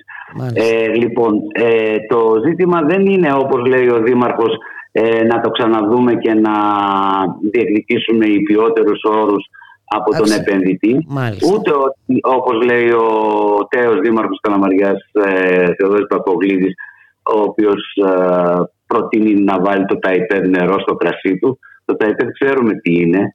Δεν θα βάλει νερό στο κρασί του, η ΕΤΑΒ. Ε, ούτε επίσης ό,τι λέει ο επικεφαλή παράταξης, ο Άρης Τεμεκενίδης, ε, μιας άλλης παράταξης, ο οποίος λέει ότι ε, ότι πρέπει να συζητηθούν ξανά οι όροι που έχει βάλει το ΤΑΙΠΕΔ. Δηλαδή επί της ουσίας ε, ε, δεν λέει όχι σε επενδυτή αλλά σε ένα νέο πλαίσιο υπιότερο ας το πούμε αξιοποίηση. Εμείς θα επιμείνουμε, ε, εμείς θα επιμείνουμε στην μη παραχώρηση ε, της Μαρίνας για λόγους τους οποίους έχουμε κατά καιρούς και με έντονο τρόπο διατυπώσει ναι, και, σε αυτό το σημείο, συγγνώμη που σας διακόπτω, καλό είναι ε, να επαναλάβουμε, να δούμε και πάλι τι προβλέπετε να γίνει εκεί. Ε, τώρα από τη στιγμή που, που, έχουν αλλάξει, που έχει ακυρωθεί ε, η μελέτη περιβαλλοντικών επιπτώσεων όπου προβλέπονταν να χτιστούν ε, κατοικίες και ξενοδοχεία ε, πλέον να, να, δεν το συζητάμε πια, αυτό δεν υπάρχει. Αυτό δεν υπάρχει πια αλλά μάλιστα ε, μπορεί να... Όμως Αλλά μπορεί να γίνει κάτι άλλο. Ακριβώς. Το οποίο, το οποίο αφήνει ανοιχτό ο Δήμος. Δηλαδή σε...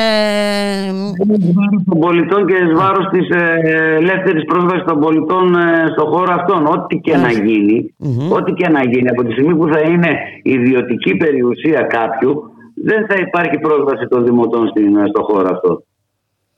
Δεν μπορεί κάποιος επενδυτής να σου παραχωρήσει, να σου δώσει το σπίτι του για να περνάς από μέσα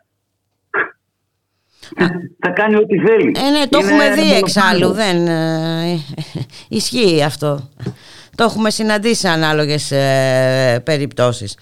Κύριε Εμείς θα επιμείνουμε και με τις κινήσεις που έχουμε και με ναι. τους συλλόγους που μας στηρίζουν ε, να διεκδικήσουμε την παραχώρηση της Μαρίνας στο Δήμο Καλαμαριάς και την αξιοποίησή της βέβαια γιατί δεν μας ικανοποιεί η υπάρχουσα και την αξιοποίησή της προς όφελος όλων των δημοτών και όχι για την κερδοσκοπία η οποία λιμένεται τα πάντα αυτή την εποχή. Άρα κύριε Παναγιώτη το θετικό είναι μεν ότι μπήκε ένα φρένο στην παραχώρηση της ε, ναι, Μαρίνας ε, Καλαμαριάς. Αυτό είναι, είναι όντως θετικό. Υπάρχει ένα stop. Το θέμα τώρα είναι να αλλάξει, να αλλάξει εντελώς ο σχεδιασμός. Αυτό θα είναι το επόμενο βήμα. Η διεκδίκηση από το Δήμο Καλαμαριάς όλη της έκταση προς όφελος του Δήμου πια. Ε, ε, εκεί θα χρειαστούν πιέσεις προφανώς, για μιας και ο Δήμος, όπως λέτε και εσείς, είναι σε άλλη κατεύθυνση. Καταρχάς, είναι δημόσια περιουσία και η δημόσια περιουσία δεν μπορεί κανένας, καμιά κυβέρνηση να την εμπορεύεται. Ε, Πού τα είδαμε αυτά τα πράγματα να συμβαίνουν. Ε, συμβαίνουν όμως. Και όμως συμβαίνουν με την υπάρχουσα ε, διοίκηση που έχουμε και τοπικά αλλά και εθνικά. Ωραία, οπότε πάτε για άλλα εν ολίγης. Πάλι θα είμαστε έξω και πάλι θα διατυπώσουμε και με επιστημονικό και με κινηματικό τρόπο τις θέσεις μας για να μπορέσουμε να πείσουμε όλο και περισσότερο κόσμο. Να σας ευχαριστήσω. Και νομίζω η κατάληξη αυτή η σημερινή δεν, είναι, δεν ήρθε νετρία διότι οι αντιδράσεις που υπήρξαν το ήταν προηγούμενο διάστημα ήταν πολλές ε, και νομίζω ότι όσο αντιδρούμε τόσο θα πετυχαίνουμε ε, προς όφελός μας ε, τέτοιες αποφάσεις. Ε, αυτό είναι σίγουρο. Είναι το μόνο σίγουρο, κύριε Παναγιωτήδη. να είσαστε καλά. Σας ευχαριστώ πάρα πολύ. Καλή συνέχεια. Εγώ ευχαριστώ. Γεια χαρά. Γεια σας.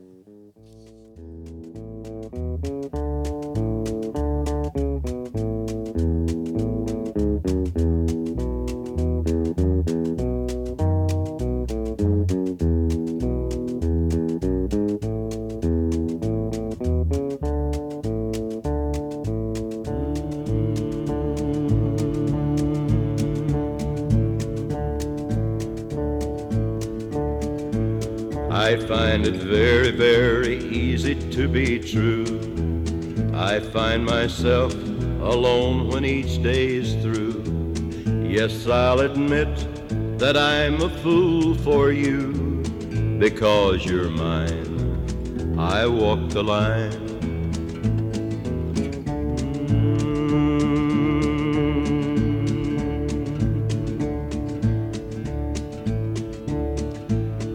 As sure as night is dark and day is light, I keep you on my mind both day and night.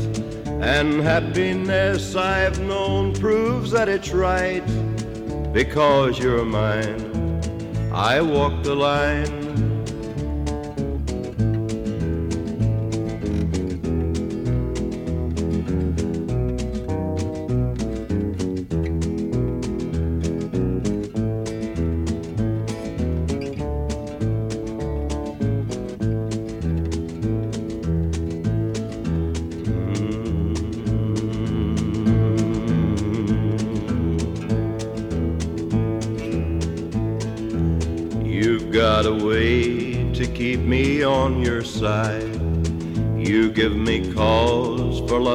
I can't hide.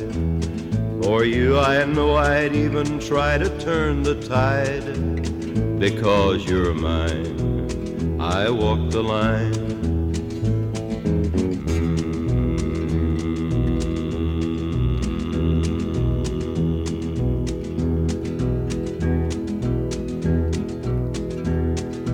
Mm. I keep a close watch on this heart of mine. Keep my eyes wide open all the time. I keep the ends out for the tie that binds.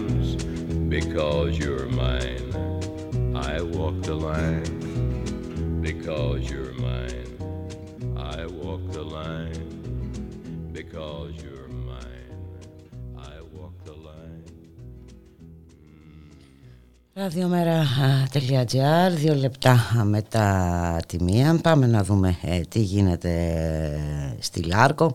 Ε, να δούμε τι γίνεται μετά το πάγωμα των ομαδικών απολύσεων με δικαστική απόφαση και τη νέα εξάμεινη παράταση της ηθικής εκαθάρισης. Να δούμε τι σημαίνουν όλα αυτά. Να καλωσορίσουμε τον κύριο Παναγιώτη Πολίτη, πρόεδρο του Σωματείου Εργαζομένων Λάρκο Λάριμνας. Καλό σας μεσημέρι κύριε Πολίτη. Καλό μεσημέρι και σε εσάς, στους ακροατές, όσους μας ακούνε.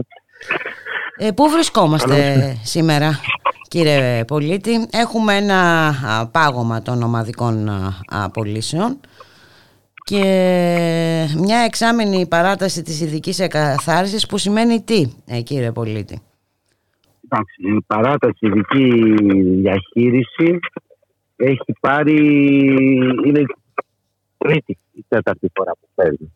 Mm-hmm.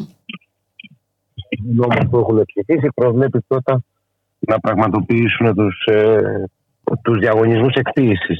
Μάλιστα. Ε, άρα αυτό είναι, δεν έχουν πραγματοποιήσει ακόμη κανέναν, αλλά άρα αυτό είναι ένα, έχει μια λογική. Δεν μπορούν να την πτωχεύσουν τη Λάρκο σε περίπτωση πριν ακόμη της δώσουν την ευκαιρία να κάνουν τους διαγωνισμούς. Το ζήτημα είναι ότι ε, η κυβέρνηση έχει σχεδιάσει κατά πέτηση από ό,τι φαίνεται των επενδυτών να μας ε, απολύσει όλους τους εργαζόμενους. Είχε προχωρήσει από τις 18 Φλεβάρι σε πρόσκληση διαβουλεύσεων περί ομαδικών απολύσεων. Συμμετείχαμε στις διαβουλεύσεις με γνώμονα τη διεξασφάλιση της συνέχισης λειτουργίας της ΛΑΡΚΟ ε, και των δικαιωμάτων όπως ανέφερε μέσα και η πρόσκληση.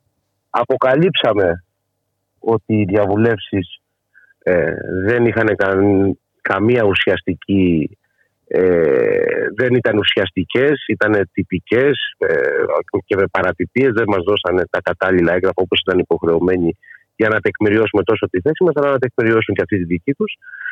Ε, περπατήσαμε σε ασφαλιστικά μέτρα επειδή δεν γίνανε ουσιαστικές διαβουλεύσεις. Κερδίσαμε την προσωρινή διαταγή στις 16 Μαρτίου. Κάνανε αίτηση ανακοπής της προσωρινής διαταγής. Ε, την ξανακερδίσαμε και περιμένουμε την εκδίκαση των ασφαλιστικών μέτρων 6 ε, Μαΐου. Μάλιστα. Πού είναι το, το κομβικό; Ότι 5 Μαΐου έχουν μεταθέσει, δηλαδή μια μέρα πριν, τους διαγωνισμούς. Άρα η κυβέρνηση έχει ε, δύο δρόμους. Έναν ή να περπατήσει σε διαγωνισμούς ε, με τους εργαζόμενους ε, να είναι μέσα. Άρα μακάρι να το κάνει λέμε εμείς αυτό. Θα σε, όλες οι απαιτήσεις πάνε στον επόμενο. Ή να περπατήσει παράνομα και καταχρηστικά ε, πριν τους ε, διαγωνισμούς, δηλαδή πριν λήξει η προσωρινή διαταγή, να περπατήσει παράνομα και καταχρηστικά και να κάνει τις απολύσεις. Ε, ή μια τρίτη να, να, να, να κάνει τις διαβουλεύσεις που δεν κάναμε πριν το δικαστήριο ε, με γνώμονα να εξασφαλιστούν τα δικαιώματά μας, οι θέσεις εργασίας και να, και να τραβήξω να κάνουν όλη τη δουλειά τους. Η αντιπρόθεση των εργαζομένων είναι να επαναπροσδιθούν όλοι οι εργαζόμενοι εφόσον μας ε, ε, καθαρίσει από όλα αυτά που μας χρωστάει ως εργοδότης να επαναπροσληφθούμε ξανά με σύμβαση ορίστου του χρόνου μέχρι να, να έρθει να μεταβιβαστεί στον ανάδοχο όπου θα διαπραγματευτούμε, έχουμε το δικαίωμα να διαπραγματευτούμε συλλογικά, μαζικά, ενωτικά μεταξύ μας, ε, εμείς με τον ίδιο τον εργοδότη. Να ρωτήσω κάτι κύριε Πολίτη. Ε, το αίτημα να παραμείνει στο δημόσιο η Λάρκο είναι ανέφικτο; Το αίτημα από την πλευρά μας παραμένει. Γιατί είναι ένα πολύ σημαντικό σημείο Λάρκο, αυτό. Λάρκο, το, το σημαντικότερο. Ακούστε. Αυτή τη στιγμή το δημόσιο χάνει 6 εκατομμύρια ευρώ την ημέρα ε, από τη Λάρκο. Η Λάρκο θα μπορούσε να του δώσει 6 εκατομμύρια ευρώ την ημέρα από την παραγωγή της και από τις τιμές του νικελίου. Μάλιστα. Έτσι. Ως με τη μορφή της παραγωγής που έχουμε 60 χρόνια τώρα. Αν αυτό πούμε ότι το είχαμε αναπτύξει παραπέρα με τις δυνατότητες, Μιλάμε για πολλά εκατομμύρια ευρώ ημερησίως, δισεκατομμύρια το χρόνο. Οι θέσεις μας έχουν καταδεθεί από τα σωματεία 27 μήνες τρεις φορές και βουλή. Άλλα κόμματα τις έχουν αναδείξει, άλλα κόμματα δεν τις έχουν αναδείξει. Κυρίως αυτοί που κυβερνήσαν δεν τις ανέδειξε κανένα. Γιατί είναι πολύ σημαντικό με τέτοιες ε, δυνατότητες. Ε, εντάξει, τώρα να, να καρποθεί το κέρδος κάποιος ιδιώτης, έτσι τη στιγμή που υπάρχουν τόσο σοβαρά οικονομικά προβλήματα. Τι θέσεις μας τις έχουμε καταθέσει, επιμένουμε στις θέσεις μας. Παρά τα αυτά, υπάρχει μια πολιτική που συνεχίζει, περπατά σε μια ιδιωτικοποίηση. Κόκκινη γραμμή από την πλευρά μας δεν είμαστε. Ένα σωματείο δεν μπορεί να είναι κυβέρνηση και να τα λύσει όλα. Η κόκκινη γραμμή όμως στο σωματείο, αυτό που μπορεί να κάνει δηλαδή είναι ότι δεν θα βγούμε από τις δουλειές μας και από τα σπίτια μας, δεν θα χαρίσουμε τα δικαιώματά μας. Θα πρέπει να εξασφαλιστεί σε κάθε περίπτωση η συνέχιση της λειτουργίας αυτής της επιχείρησης στη χώρα μας ενιαία να αναπτυχθεί σε κάθε περίπτωση. Αν δεν βρεθούν επενδυτές, όπως λέει η κυβέρνηση, ή αν έχει στόχους να τη δώσει τα φιλέτα ε, Σίγουρα δεν είναι και τυχαία, τυχαία εφημολογία, οι αναφορές περί ζημιογόνα επιχείρησης που την πληρώνει ο ελληνικός λαός κτλ. κτλ. Ε, σε αυτά τα, τα ζητήματα πρέπει να υπάρχουν α, απαντήσεις. Ε, έτσι, μπράβο. Κυρίως εμείς ε, θεωρούμε ότι η εκτίμησή μας είναι ότι η προπαγάνδα αυτή της κυβέρνησης ε, βασίζεται στο, ότι θέλει να την ξεπουλεί, να τη δώσει τσάμπα. Ένα ευρώ μας λέει. Μάλιστα. Δεν νομίζουμε, δηλαδή η, η προοπτική δεν είναι δυνατόν να μην υπάρχει από τη στιγμή που στη χώρα, η χώρα μας είναι η μοναδική που έχει στο υπόταφός της νικέλιο και κουβάλτιος σε όλη την Ευρωπαϊκή Ένωση, το 90% μάλλον των συνολικών κοιτασμάτων. Έτσι, ε, οι γεωπολιτικές εξελίξεις με αφορμή το πόλεμο αλλάξανε συνολικά το, το σκηνικό των μετάλλων ε, ε, και, και, και, είναι ένα κουβάρι εξελίξεων. Έτσι όλα αυτά παίζουν ρόλο για την προοπτική της ΛΑΡΚΟ σε, σε όλες τις περιπτώσεις. Κατά τη γνώμη μας και, και ενδιαφέρον από όλους τους επενδυτές υπάρχουν αλλά και συνεχίζει να κάνει έγκλημα η κυβέρνηση και να μην παίρνει πίσω, να σταματήσει δηλαδή την εκαθάριση και την ιδιωτικοποίηση και να μην εξασφαλίσει στο δημόσιο αυτή την επιχειρηση να, να κερδοφορεί και να κερδίζει συνολικά τα κρατικά ταμεία. Παρά τα αυτά, είμαστε στη φάση, δηλαδή αντί να συζητάμε αυτή τη στιγμή το τι περισσότερα μπορούσε να δώσει Λάρκο και οι εργαζόμενοι. Ναι, ναι, αντί να συζητάμε αυτή την προοπτική. Ε, γιατί... συζητάμε και μας εκβιάζουν Μάλιστα. να συμβιβαστούμε από τα πριν γιατί θέλουν να μας χωριάσουν σαν μονόδρομο αυτή την πολιτική. Γνωρίζουμε ότι δεν είναι μονόδρομος και πίσω δεν πρόκειται. Δεν είναι μονόδρομος και εξάλλου έχουμε πάρα πολλά παραδείγματα. Πού να αναφερθούμε; Να αναφερθούμε τώρα και στα πετρέλαια καβάλας όπου έχουν πάρει τις επιχειρήσεις ε, ιδιώτες βλέπουμε πάρα πολύ καλά τι γίνεται. Και απολύσεις ε, και ε, ελαστικοποίηση ε, της εργασίας ε, και... ελαστικά ωράρια, η απασχόληση, όλα τα σκλαβοπάζαρα εφαρμόζονται. Ακριβώς, χωρίς μέτρα ασφαλείας και τα λοιπά και τα λοιπά. Και, και να, να, να, ακόμη και στο, και αυτό και στο δημόσιο όταν απαξιώνεται για να πάει στην κατεύθυνση που έφτασε η Λάρκο σήμερα, να την ιδιωτικοποιούν, την απαξίωση που εφάρμοσαν οι κυβερνήσεις. Ε, ό,τι έχει γίνει και με σε άλλες περιπτώσεις. Την έχουμε πληρώσει με το αίμα μας στη Λάρκο. Έτσι, ναι. Στη Λάρκο την έχουμε πληρώσει με το αίμα μας. Ε, έχουμε 80 νεκρούς ε, με, με, ως αποτέλεσμα της απαξίωσης. Γιατί και μέτρα ασφαλείας υπάρχουν σύγχρονα και στη βαριά βιομηχανία και όλα αυτά. Η απαξίωση έφερε τα ατυχήματα. Βέβαια. Και η μη τήρηση των μέτρων ασφαλείας. Εξάλλου, βλέπουμε πόσο έχουν αυξηθεί και τα εργατικά δυστυχήματα, τα ατυχήματα κτλ. Ακριβώς γιατί ένας ε, επενδυτής, ε, ας το πούμε έτσι, ε, ενδιαφέρεται μόνο για το κέρδος. Ε, αυτός είναι ο κανόνας ε, κύριε πολίτη. Γι αυτό, γι' αυτό λέω ότι είναι πάρα πολύ σημαντικό. Θα ήταν μια, σημαντικό να δοθεί μια μάχη για να παραμείνει στο δημόσιο. Ε, δηλαδή, η, Λάρκο. ναι. και να, και να βγάζει τελικά προϊόντα από μπαταρίες που θα αξιοποιούνται πλέον στην πράσινη μετάβαση από μπαταρίες μέχρι ανοξίδωτο χάλιβα κατασκευές για κτίρια και καταστάσεις Μιλάμε για, για πλούτο πραγματικά. Ε, για, και, για και πολλές δυνατότητες. Ναι. Πάρα πολλές δυνατότητες. Και για δεκάδες χιλιάδες θέσεις εργασίας. Και, και λέω, απέναντίας, εμείς παλεύουμε ε, αγχωμένοι αν θα κρατήσουμε, αν, πόσο θα συνεχίσουμε ε, ναι. την Λάρκο ανοιχτή τις δουλειές μας. Με, δηλαδή δεν είναι τυχαίο που μέσα σε αυτά τα δυόμιση χρόνια πλήρης απαξίωσης και ανασφάλειας έχουν χαθεί τρεις συνάδελφοι σε, από φυσιολογικά αίτια, από ανακοπή. Δηλαδή έναν προχθές ο συνάδελφος εκλογισμένος 62 χρονών περίμενε πότε θα ξεκαθαρίσει για να φύγει, να ξεκουραστεί μετά από τόσα χρόνια εργασίας. Έπαθε ανακοπή την ώρα που σηκώθηκε να έρθει για δουλειά. Είναι ο, ο τρίτος συνάδελφος που χάνουμε από. Δεν είναι φυσιολογικές οι συνθήκες που ζούμε, γι' αυτό και δεν είναι και φυσιολογικά τα αίτια που, που τους χάνουμε. Που τους χάνουμε. Είναι υπεύθυνη η κυβέρνηση για αυτό το έγκλημα, για αυτούς τους θανάτους. Είναι υπεύθυνη. Είναι ναι. κλιματική αυτή η πολιτική που εφαρμόζει. Ε, Όντως είναι εγκληματική αυτή η πολιτική και, μόνο, και όχι μόνο σε ό,τι αφορά τη Λάρκο. Οπότε εδώ βρισκόμαστε ε, κύριε Πολίτη να δούμε πώς θα εξελιχθούν ε, τα πράγματα. Ε, Εμείς σε κάθε περίπτωση έχουμε διάθεση να εξαντλήσουμε όλα τα περιθώρια διαλόγου στη βάση εξασφάλισης λειτουργίας των θέσεων και των δικαιωμάτων μας. Η κυβέρνηση πρέπει να απαντήσει. Εμείς 27 μήνες στο δρόμο είμαστε και αυτό πάλι. Δεν έχουμε να απαντήσουμε σε κανένα και υποχώρηση δεν, δεν πρόκειται να υπάρξει από τους εργαζόμενους της να σας ευχαριστήσουμε πάρα πολύ κύριε Πολίτη. Εδώ είμαστε και, και θα τα λέμε. Να είσαστε καλά. Καλή σας συνέχεια. Να είστε καλά.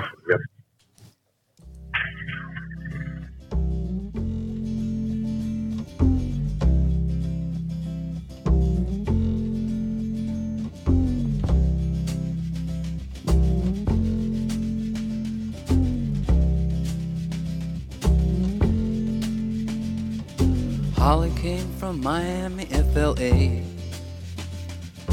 Hitchhiked away across USA.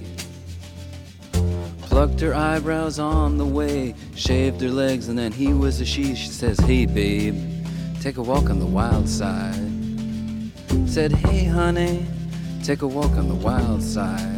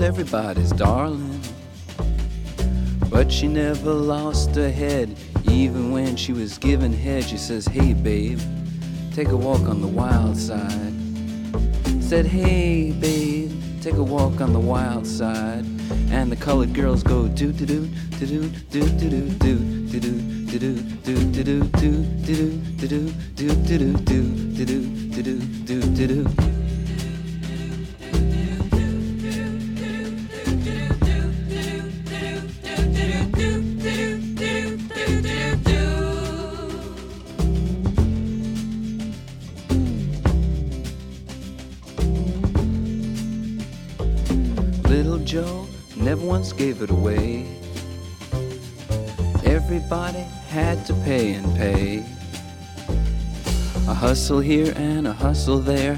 New York City is the place where they said, Hey, babe, take a walk on the wild side. I said, Hey, Joe, take a walk on the wild side.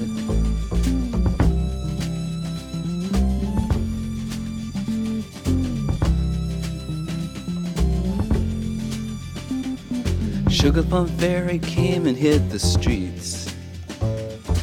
Looking for soul food and a place to eat. Went to the Apollo, you should have seen him go, go, go. They said, Hey, sugar, take a walk on the wild side. I said, Hey, babe, take a walk on the wild side. Alright. Ha.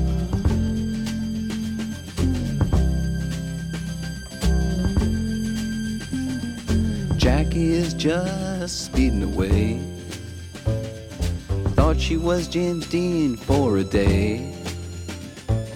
Then I guess she had to crash. Valium would have helped that patch. I said, Hey, babe, take a walk on the wild side. I said, Hey, honey, take a walk on the wild side. And the colored girls say, Do, do, do, do, do, do, do, do, do, do, do, do, do, do, do, do, do do do do do do do do do do do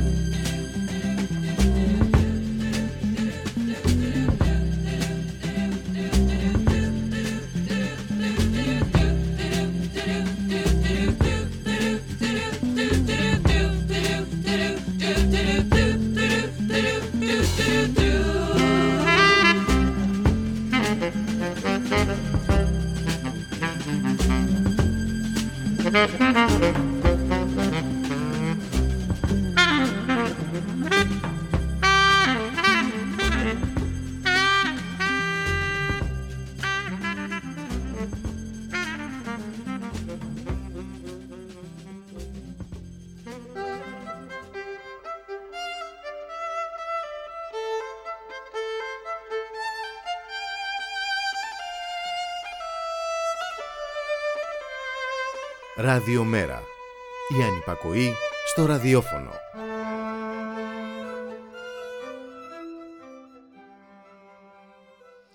Και 18 πρώτα λεπτά. Πάμε σε ένα θέμα που έχει μεγάλο ενδιαφέρον. Αφορά τη σταδιακή εξαφάνιση, από ό,τι φαίνεται, των δωρεάν συγγραμμάτων από τα ανώτατα εκπαιδευτικά ιδρύματα.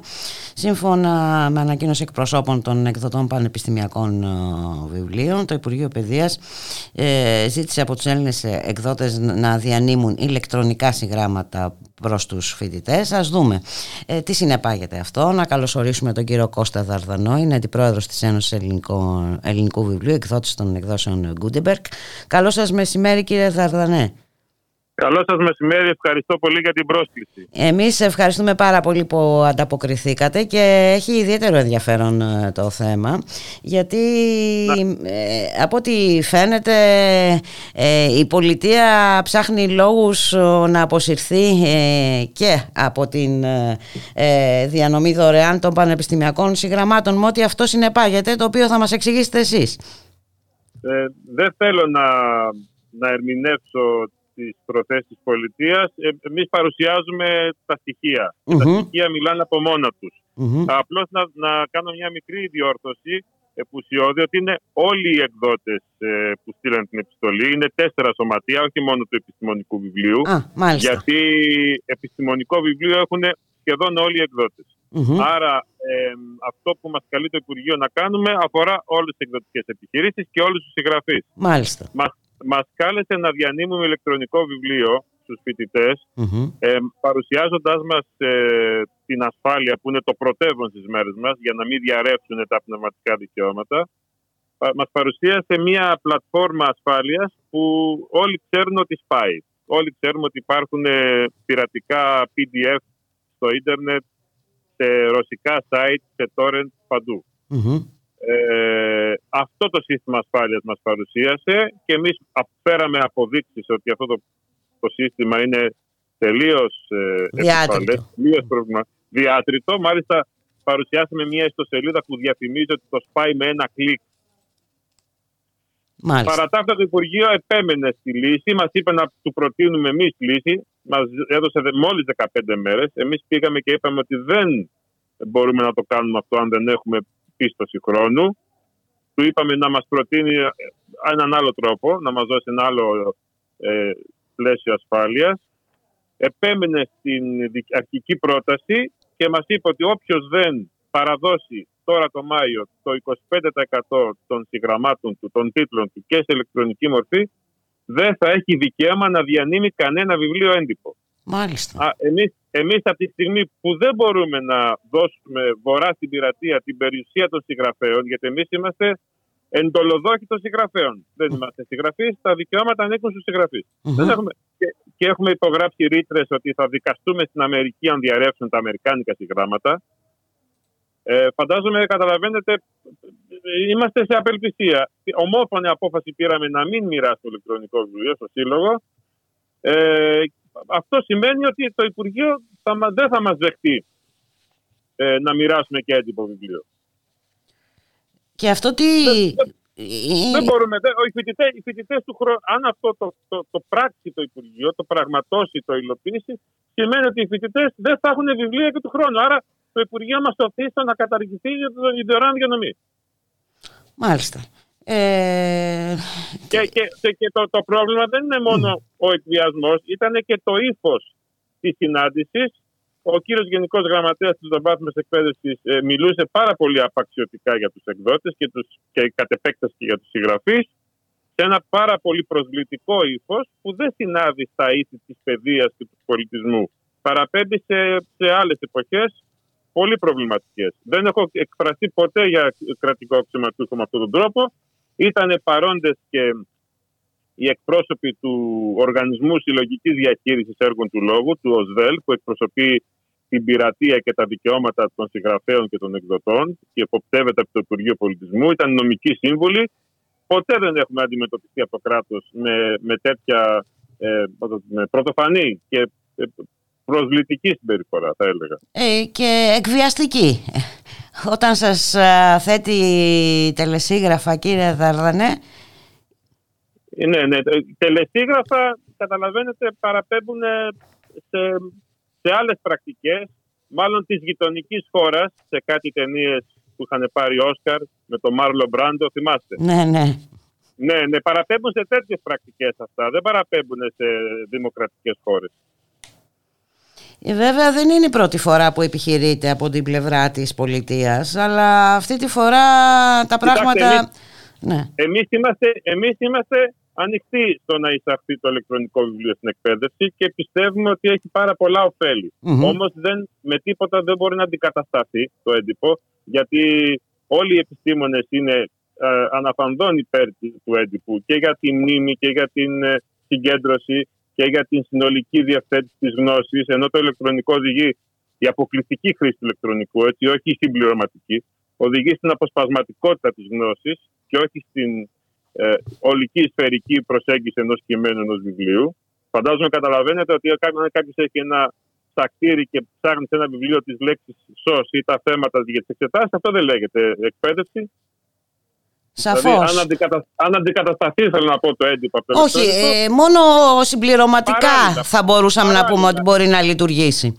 Σε καμία περίπτωση να αντικαταστήσει Μπράβο, ναι. Ε, το είναι σύγγραμμα. Πάρα πολύ, είναι πάρα πολύ βοηθητικό για ερευνητές για να βρίσκουν γρήγορα ένα, μια πηγή ή για μεταπτυχιακούς φοιτητές.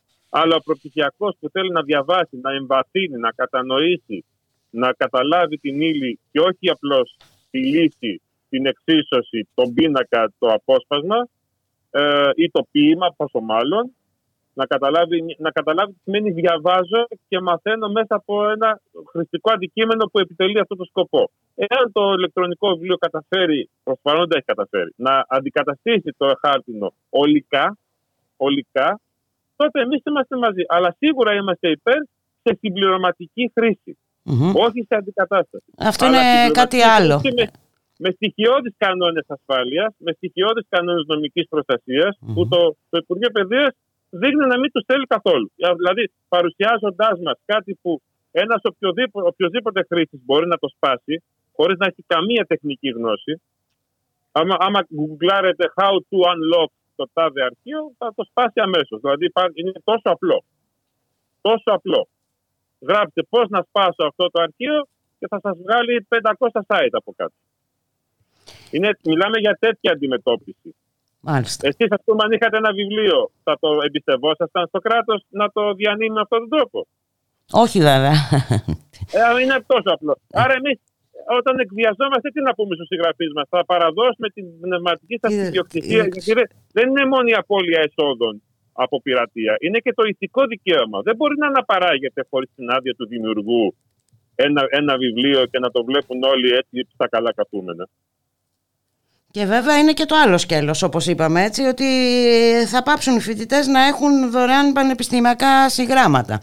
Ε... Αν, αν, υλοποιηθεί, αν υλοποιηθεί ο εκβιασμός και εμείς εάν χαθεί η περιουσία μας και των συγγραφέων στο μέλλον θα έχουμε κίνητρο να ξαναεκδώσουμε αν θα ξέρουμε ότι θα, θα διαρρεύσει. Οι συγγραφείς θα έχουν κίνητρο να ξαναγράψουν βιβλία. Αυτό ακριβώς και αυτό είναι, το, ε, είναι από τα πολύ δυσάρεστα επακόλουθα που θα.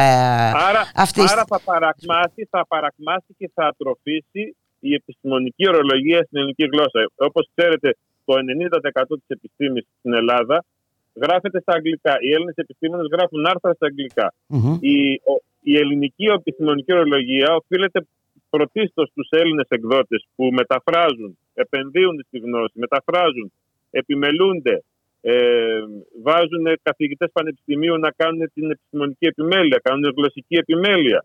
Γίνεται μια φροντισμένη δουλειά ώστε ένας φοιτητής να μάθει να διαβάζει την επιστήμη στη γλώσσα του. Αυτό είναι ένας πλούτος του ελληνικού κράτους. Εάν καταργηθεί το κίνητρο για αυτή την εργασία, θα επιστρέψουμε στη δεκαετία του 70 στη σημειώση του καθηγητή που έπρεπε να έχει το βιβλίο αγορασμένο δύο και τρεις φορές στο τραπέζι την ώρα των εξετάσεων για να σε περάσει. Εκεί θα φτάσουμε. Όχι, ναι, ε, πραγματικά είναι τρομακτική αυτή η προοπτική, ε, κύριε Δαρδανέ. Εσείς όπως... Και δεν μας άφησε καθόλου δικαίωμα. Λέγαμε, λέγαμε θέλουμε χρόνο, όχι το θέλω τώρα. Μάλιστα. Σας έχει δώσει δηλαδή τελεσίγραφο μέχρι πότε μας είπατε; Μέχρι... Μέσα στο Μάιο πρέπει να παραδώσουμε το 25% των, ε, του υλικού μας σε ηλεκτρονική μορφή. Αφήστε που οι περισσότεροι δεν έχουμε το δικαίωμα. Δεν μας, στις μεταφράσεις δεν έχουμε δικαίωμα. Καθόλου υπάρχουν βιβλία που δεν, και να τα ζητήσουμε τα δικαιώματα δεν θα μας τα δώσουν.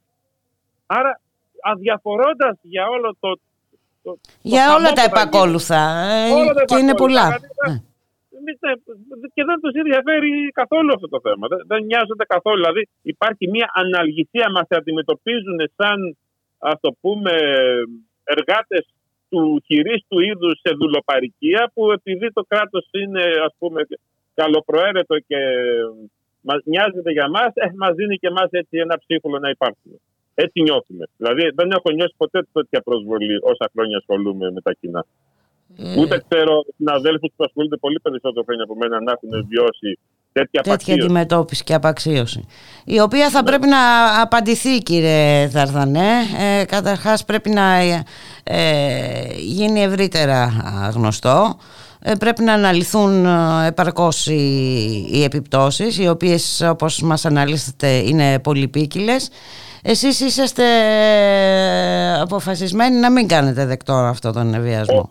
Ομόφωνα, ομόφωνα, ομόφωνα βγήκε ψήφισμα στη Γενική Συνέλευση του Συλλόγου ότι δεν θα διανύμουμε ηλεκτρονικό βιβλίο.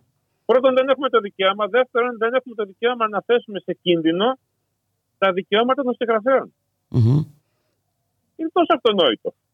Δηλαδή, θα ανοίγατε εσείς κοσμηματοπολία στην Ομόνια χωρίς την Αγερμό και χωρίς Τζαμαρία; Αυτό μας λένε. Λένε και πολλά χειρότερα και, ε, είναι και, ένα, και μια σημαντική παράμετρος είναι τι θα στερηθούν ε, και οι φοιτητές και τι δυνατότητες ε, θα πάψουν να υπάρχουν και όπως είπατε και εσείς δεν θα υπάρχουν και κίνητρα πλέον ούτε για μεταφράσεις ούτε για συγγραφές ιδιαίτερα στις κοινωνικές και ανθρωπιστικές επιστήμες. Έτσι δεν είναι; Ναι, η, ε, οδηγούμαστε λόγω ψηφιακής προόδου αντί να πάμε σε αριστεία να πάμε σε επιστοδρόμους. Μάλιστα. Να σας ευχαριστήσω πάρα πολύ για την ε, συνομιλία ε, κύριε Δαρδανέ. Ευχαριστώ πάρα πολύ για τη φιλοξενία. Να είστε καλά. Εύχομαι καλή μέρα σε όλους. Να είστε καλά και εύχομαι να μπορέσουμε να το αντιμετωπίσουμε παρκώς αυτό το μεγάλο ζήτημα γιατί είπαμε ε, είναι οι επιπτώσεις θα είναι ε, δραματικές σε πάρα πολλά επίπεδα. Σας ευχαριστώ πάρα πολύ. Να είστε καλά. Ευχαριστώ για τη φιλοξενία. Να είστε καλά. Γεια σας.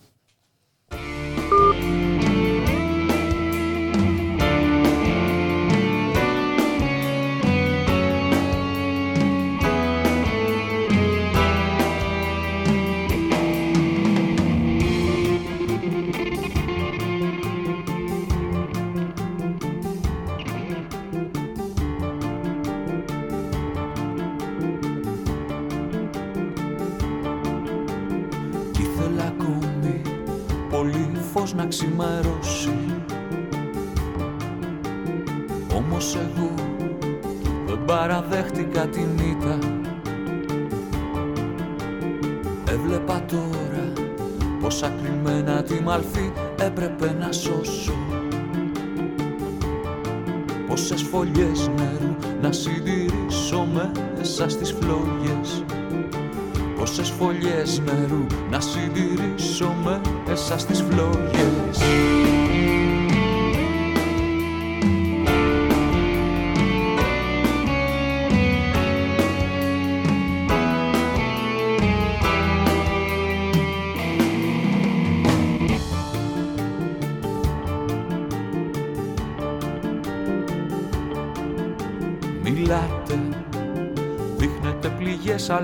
αλόφρονες στους δρόμους. Μιλάτε, δείχνετε πληγές αλόφρονες στους δρόμους. Το πανικό που στραγγαλίζει την καρδιά σας σαν σημαία Το πανικό που στραγγαλίζει την καρδιά σας σαν σημαία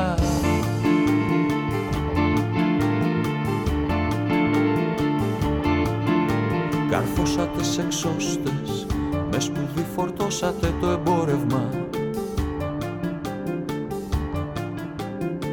Η πρόγνωσή σας ασφαλής Θα πέσει πόλης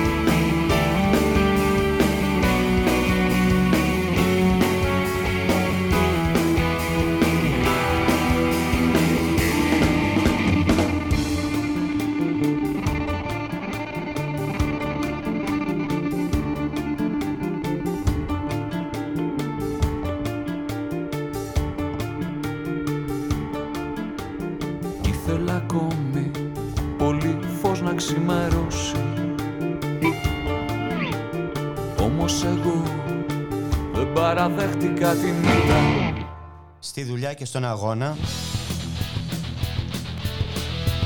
Η νέα εκπομπή του Ράδιο Μέρα με τον Γιώργη Χρήστου. Μια εκπομπή για τον κόσμο της εργασίας και τους απόμαχους της δουλειάς για τα προβλήματα και τις αγωνίες της νεολαίας, για τα κινήματα της κοινωνίας. Μια εκπομπή που δίνει βήμα σε όποιον ελεύθερα συλλογάται, διότι συλλογάται καλά. Στη δουλειά και στον αγώνα. Κάθε Σάββατο, μία με δύο το μεσημέρι. Μία και 34 πρώτα λεπτά στον ήχο Γιώργος Νομικός, στην παραγωγή Γιάννα Θανασίου, στο μικρόφωνο η Μπουλίκα Μιχαλοπούλου. Αυτή εδώ η κυβέρνηση μας έχει συνηθίσει σε φάνταστους τίτλους νομοθετημάτων που κατακρεουργούν ε, στην κυριολεξία ε, δικαιώματα. Εδώ ε, έχουμε ρυθμίσεις ε, που ε, βγάζουν εκτός τους ανθρώπους, τα άτομα με αναπηρία από τις δομές υγείας να καλωσορίσουμε τον κύριο Γιάννη Λιμβαίο από το Διοικητικό Συμβούλιο της Εθνικής Νομοσπονδίας Ατόμων με Αναπηρία. Καλό σας μεσημέρι κύριε Λιμβαίο. Καλημέρα κυρία Μιχαλοπούλου σε εσάς και στους ακρότες μας. Τι ακριβώς ε, γίνεται ε, κύριε Λιμβέ. Ε, έχουμε άρθρο, άρθρα στο υποδιαβούλευση νομοσχέδιο του Υπουργείου Υγείας με τον τίτλο «Γιατρός για όλους» και τα λοιπά και τα λοιπά και μόνο αυτό δεν είναι για τα άτομα με ε, αναπηρία. Κοιτάξτε να δείτε, ε, εν προκειμένου αναφέρεστε στο άρθρο 21 του προτινόμενου τέλος πάντων νόμου που κατατέθηκε από την κυβέρνηση, που έχει βγει από την κυβέρνηση στη διαβούλευση. Εκεί πέρα λοιπόν ε, υπάρχει ένα, ε, μια πρόβλεψη ε, η οποία βγάζει την Εθνική Συνομοσπονδία Ατόμων με Αναπηρία όπως και όλους τους κοινωνικούς από την εκπροσώπηση στο Διοικητικό Συμβούλιο του ΕΟΠΗ. Μάλιστα. Ε, προφανώς βέβαια από ό,τι καταλαβαίνετε αυτό ούτε λογική έχει ούτε βέβαια μπορεί να σταθεί νομικά, ηθικά αλλά κυρίως δημοκρατικά. Ε, η εκπροσώπηση των κοινωνικών εταίρων σε φορείς, σε φορείς που έχουν να κάνουν με την καθημερινότητα, με τη ζωή, με την κοινωνία. Τον άνθρωπο, με την κοινωνία. δηλαδή αφαιρείς, είναι... ε, βγάζεις εκτός κοινωνικούς εταίρους από ε, φορείς που υποτίθεται εκπροσωπούν την κοινωνία και διασφαλίζουν τα συμφέροντά της. Ακριβώς. Για δημοκρατικούς λόγους, για λόγους διαφάνειας, για λόγους κοινωνικού, ε, κοινωνικής λογοδοσίας. Για όλα αυτά λοιπόν ε, δεν μπορείς να βγάζεις από τέτοιου είδους οργανισμούς ε, ε, κοινωνικούς εταίρους. Πολλό δε μάλλον όταν οι, οι φορείς αυτοί διαχειρίζονται ε, εκτός από τις ανθρώπινες ζωές έτσι, και, την, και την καθημερινότητα του πολίτη διαχειρίζονται χρήμα πολίτη. Άρα λοιπόν ε, αυτή η πρόβλεψη πάσχει από όλες τις πλευρες Επιπλέον τώρα όλων αυτών Υπάρχει και η υπερκείμενη νομοθεσία, αυτή που ε, η, η Διεθνή Σύμβαση του ΟΗΕ για τα δικαιώματα των ατόμων με αναπηρία, που η χώρα μας το 2012 με τον 4074 υιοθέτησε, η οποία σαφώς μέσα αναφέρει ότι τα άτομα με αναπηρία πρέπει να συμμετέχουν σε κάθε με επίπεδο στον διάλογο, στα μέτρα, στις πολιτικές, στις δράσεις που τα αφορούν. Επιπλέον, Το 2017 με το 4488 με το άρθρο 61 αν δεν με απατάει η μου και δεν με απατά ε, εκεί είναι τελείως ξεκάθαρο και υποχρεωτικό ότι σε κάθε φυσικό πρόσωπο ή νομικό πρόσωπο δημοσίου ή ιδιωτικού δικαίου υποχρεούται να διασφαλίζεται η ισότιμη άσκηση των δικαιωμάτων των ατόμων με αναπηρία στο πεδίο των αρμοδιοτήτων ή των δραστηριοτήτων του, λαμβάνοντας βέβαια κάθε πρόσφορο μέτρο και απέχοντας από οποιασδήποτε ενέργειες, πρακτικές ε, που ενδέχεται να φύγεται η άσκηση των δικαιωμάτων των ατόμων με αναπηρία. Επιπλέον, πρόσφατα, όταν η κυβέρνηση ήταν η σημερινή μας κυβέρνηση, στην εξέταση της χώρας μας από την Αρμόδια Επιτροπή των Ηνωμένων Εθνών για την εφαρμογή ε, της Διεθνούς Σύμβασης για τα Δικαιώματα των Ατόμων με Αναπηρία στη χώρα, εκεί λοιπόν στις τελικές παρατηρήσεις, στην έκθεσή της η Επιτροπή αυτή, αναφέρει μέσα με πολύ σαφή τρόπο και ε, αν θέλετε με πολύ ξεκάθαρο ότι η, η εξής σύσταση, ότι θα πρέπει η χώρα μας να παρακολουθεί αποτελεσματικά την υλοποίηση της παροχής υπηρεσιών υγείας από παρόχους υπηρεσιών υγείας στα άτομα με αναπηρία όταν ε, ότι αυτό το πράγμα γίνεται σε ίση βάση με τους άλλους. Άρα λοιπόν από ό,τι καταλαβαίνετε εδώ πέρα με αυτήν την πρόβλεψη που θέλω να πιστεύω ότι ε, μάλλον από αστοχία κάποιου ε, αν θέλετε mm. πληκτρολογίου μπήκε ε, και πολύ σύντομα θα βγει ε, δεν μπορούν να ικανοποιηθούν όλα αυτά. Και οι αρχές της δημοκρατίας και όσα επιτάσσει η σύμβαση και όσα προβλέπει η εθνική νομοθεσία και όσα μας επιβάλλει, μας προτείνει και επιβάλλει η, Επιτροπή, ε, η αρμόδια Επιτροπή των Ηνωμένων Εθνών ε, που έχει να κάνει με τα δικαιώματα των ατόμων με αναπηρία. Ε, έχετε εκφράσει τις αντιρρήσεις σας. Ε... Βεβαίως, βεβαίως, βεβαίως, βεβαίως, βεβαίως. Και η απάντηση, υπάρχει απάντηση; Προς το παρόν επίσημη απάντηση δεν, δεν έχει υπάρξει. Ωστόσο όμως, ε, κύριε Μιχαλοπούλου, εάν θα δείτε και στη δημόσια διαβούλευση, στο Open Gov, εάν θα πειτε να δείτε ε, πώς προχωράει αυτή η διαβούλευση, παιδί μου, τέλος πάντων, έτσι, ναι. θα διαπιστώσετε και εσείς ότι υπάρχει έντονη αντίδραση από το σύνολο των ε, συναδέλφων και συναδελφισών σε όλη την Ελλάδα με αναπηρία ή και με χρόνια σε σχέση με το συγκεκριμένο άρθρο η ΕΣΑΜΕΑ είτε το θέλουν κάποιοι είτε δεν το θέλουν και αυτό θα πρέπει να γίνει κατανοητό. Η ΕΣΑΜΕΑ λοιπόν εδώ και 30 και πλέον έτη είναι ο θεσμοθετημένος επίσημος συνομιλητής της εκάστοτε ε, ηγεσίας της ελληνικής πολιτείας για θέματα που αφορούν τα άτομα με αναπηρία, με χρόνιες παθήσεις και τις οικογένειές τους. Άλλωστε, είναι και οξύμορο, ξέρετε, όταν η σημερινή κυβέρνηση ε, έφτιαξε αυτό το Εθνικό Σχέδιο Δράσης για τα Δικαιώματα των Ατόμων με Αναπηρία με σε ευθεία, αν θέλετε, συνομιλία με την ΕΣΑΜΕΑ που εκπροσωπεί το χώρο αυτό και είναι, αν θέλετε, το, ε, θα μου επιτρέψετε τον όρο, ίσως να είναι και αδόκιμος, αλλά αυτός ε, είναι τώρα πρόχειρος, το Ευαγγέλιο για, την, ε, ε, για τα δικαιώματα των ατόμων με αναπηρία, πώς αυτά θα ικανοποιηθούν ε, στην, στην Ελλάδα. Όταν λοιπόν αυτό καταρτίστηκε, η ελληνική πολιτεία, η σημερινή ελληνική κυβέρνηση, είχε ως άμεσο και αποκλειστικό συνομιλητή την Εθνική Συνομοσπονδία. Ε, άρα λοιπόν την ΕΣΑΜΕΑ. Άρα λοιπόν ε, Γι' αυτό σας λέω ότι μάλλον πρόκειται για κάποια αστοχία. Ε, καλά. Ε, εντάξει. Ας διατηρήσουμε και κάποιες επιφυλάξεις. Τώρα, ναι. ναι, η οποία πολύ σύντομα ε, θα διορθωθεί όπως επιβάλλεται. Να Εάν δεν ε, Διαφορετικά, διορθωθεί κύριε Λιμβέ. Α, ε, μην ανησυχείτε κύριε Μιχαλοπούλου. Ε, δεν ξέρουμε. Ε, το έχουμε κάνει, αυτό κάνουμε εδώ και πάρα πολλά χρόνια. Ο δρόμος είναι ένας. Ε, η φωνή μας στο πεζοδρόμιο, η φωνή μας στον δρόμο, η διεκδίκηση των δικαιωμάτων μας και εν τέλει η, η ικανοποίηση της απόλαυσης αυτών των δικαιωμάτων. Και αυτό έχουμε μάθει να το κάνουμε ε, με συνέπεια αλλά και με τον πλέον δυναμικό τρόπο.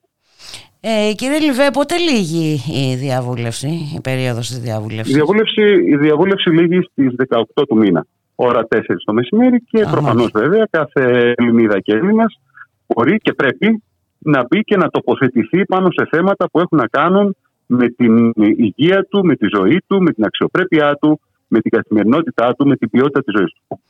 Οπότε να δούμε αν, θα, αν πρόκειται περί λάθους ε, ή όχι κύριε Λιμπέ και θα ξαναμιλήσουμε. Ε, Να είσαστε καλά, σας ευχαριστώ πάρα πολύ για τη συνομιλία. Εγώ σας ευχαριστώ πολύ. Καλή, καλό μεσημέρι, καλή συνέχεια. Καλή συνέχεια και σε εσάς. Να είστε καλά. Γεια σας. Γεια χαρά.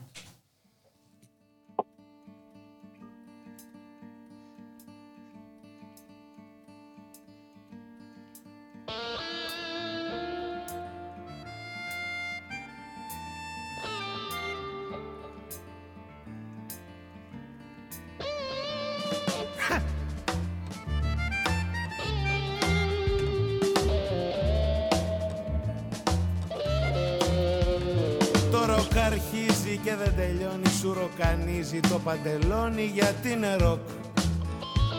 Το ροκ δουλεύει και η νύχτα τρίζει Σε ξενιτεύει και σε γυρίζει γιατί είναι ροκ. Το ροκ σε παίρνει και σε σηκώνει Σε τριβελίζει σαν αστατώνει around the clock. Ροκ είναι ο βράχος και clock ο χρόνος Κι εγώ μονάχος μα όχι μόνος Γιατί με μπαμ μπαμ παραμ μπαμ Bam bam ba ba ba bam bam bam bam bam bam bam bam bam bam bam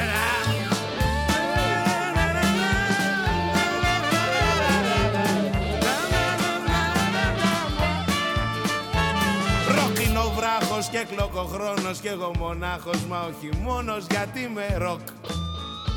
Γιατί το ροκ ό,τι και να σε άμα δεν το έχεις να το φοβάσαι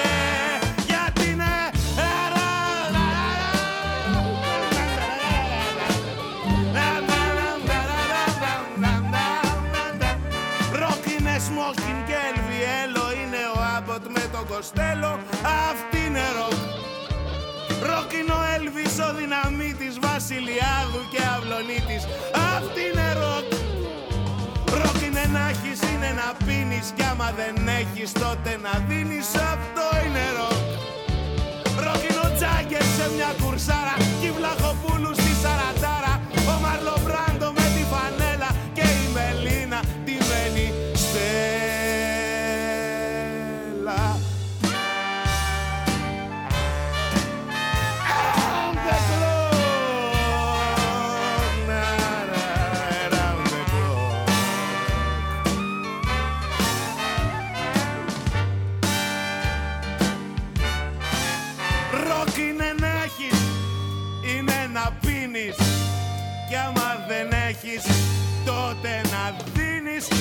Αυτό είναι ροκ. Γιατί το ροκ, ό,τι και να σε Άμα δεν το έχεις, να το φοβάσαι. Γιατί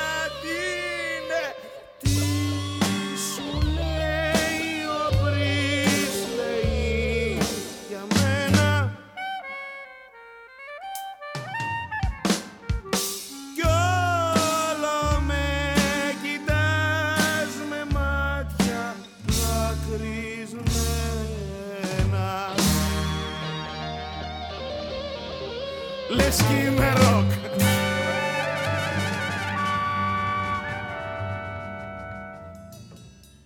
Ραδιομέρα.gr, η ώρα είναι 1 και 46 πρώτα λεπτά και αύριο έχουμε συγκεντρώσεις ε, κατά τις ε, ακρίβειες από συλλογικότητες και εργατικά σωματεία της ε, Αθήνας. Να καλωσορίσουμε την κυρία Χρύσα Πλακιώτη από το Συντονισμό Συλλογικοτήτων Αττικής ε, και μέλος της Εργατικής Λέσχης ε, Καλυθέας. Καλό σας μεσημέρι κυρία Πλακιώτη. Καλό μεσημέρι. Ε, καλά, τι να πούμε για την ακρίβεια. Ε, νομίζω ότι δεν υπάρχει πολίτη σε αυτή τη χώρα ε, που να μην ε, τη βιώνει. Έτσι, έχει φτάσει σε δυσθεώρητα ε, ύψη. Ε, βλέπουμε που έχει πάει ο πληθωρισμός ε, και βέβαια δεν βλέπουμε και κινήσεις από την ε, κυβέρνηση που να στοχεύουν ε, να περιοριστεί το φαινόμενο. Όντως έτσι είναι. Η ακρίβεια πραγματικά έχει φτάσει σε δυσθεώρητα ύψη. Ε, φοβόμαστε να ανοίξουμε λογαριασμό, φοβόμαστε να πάμε σούπερ μάρκετ.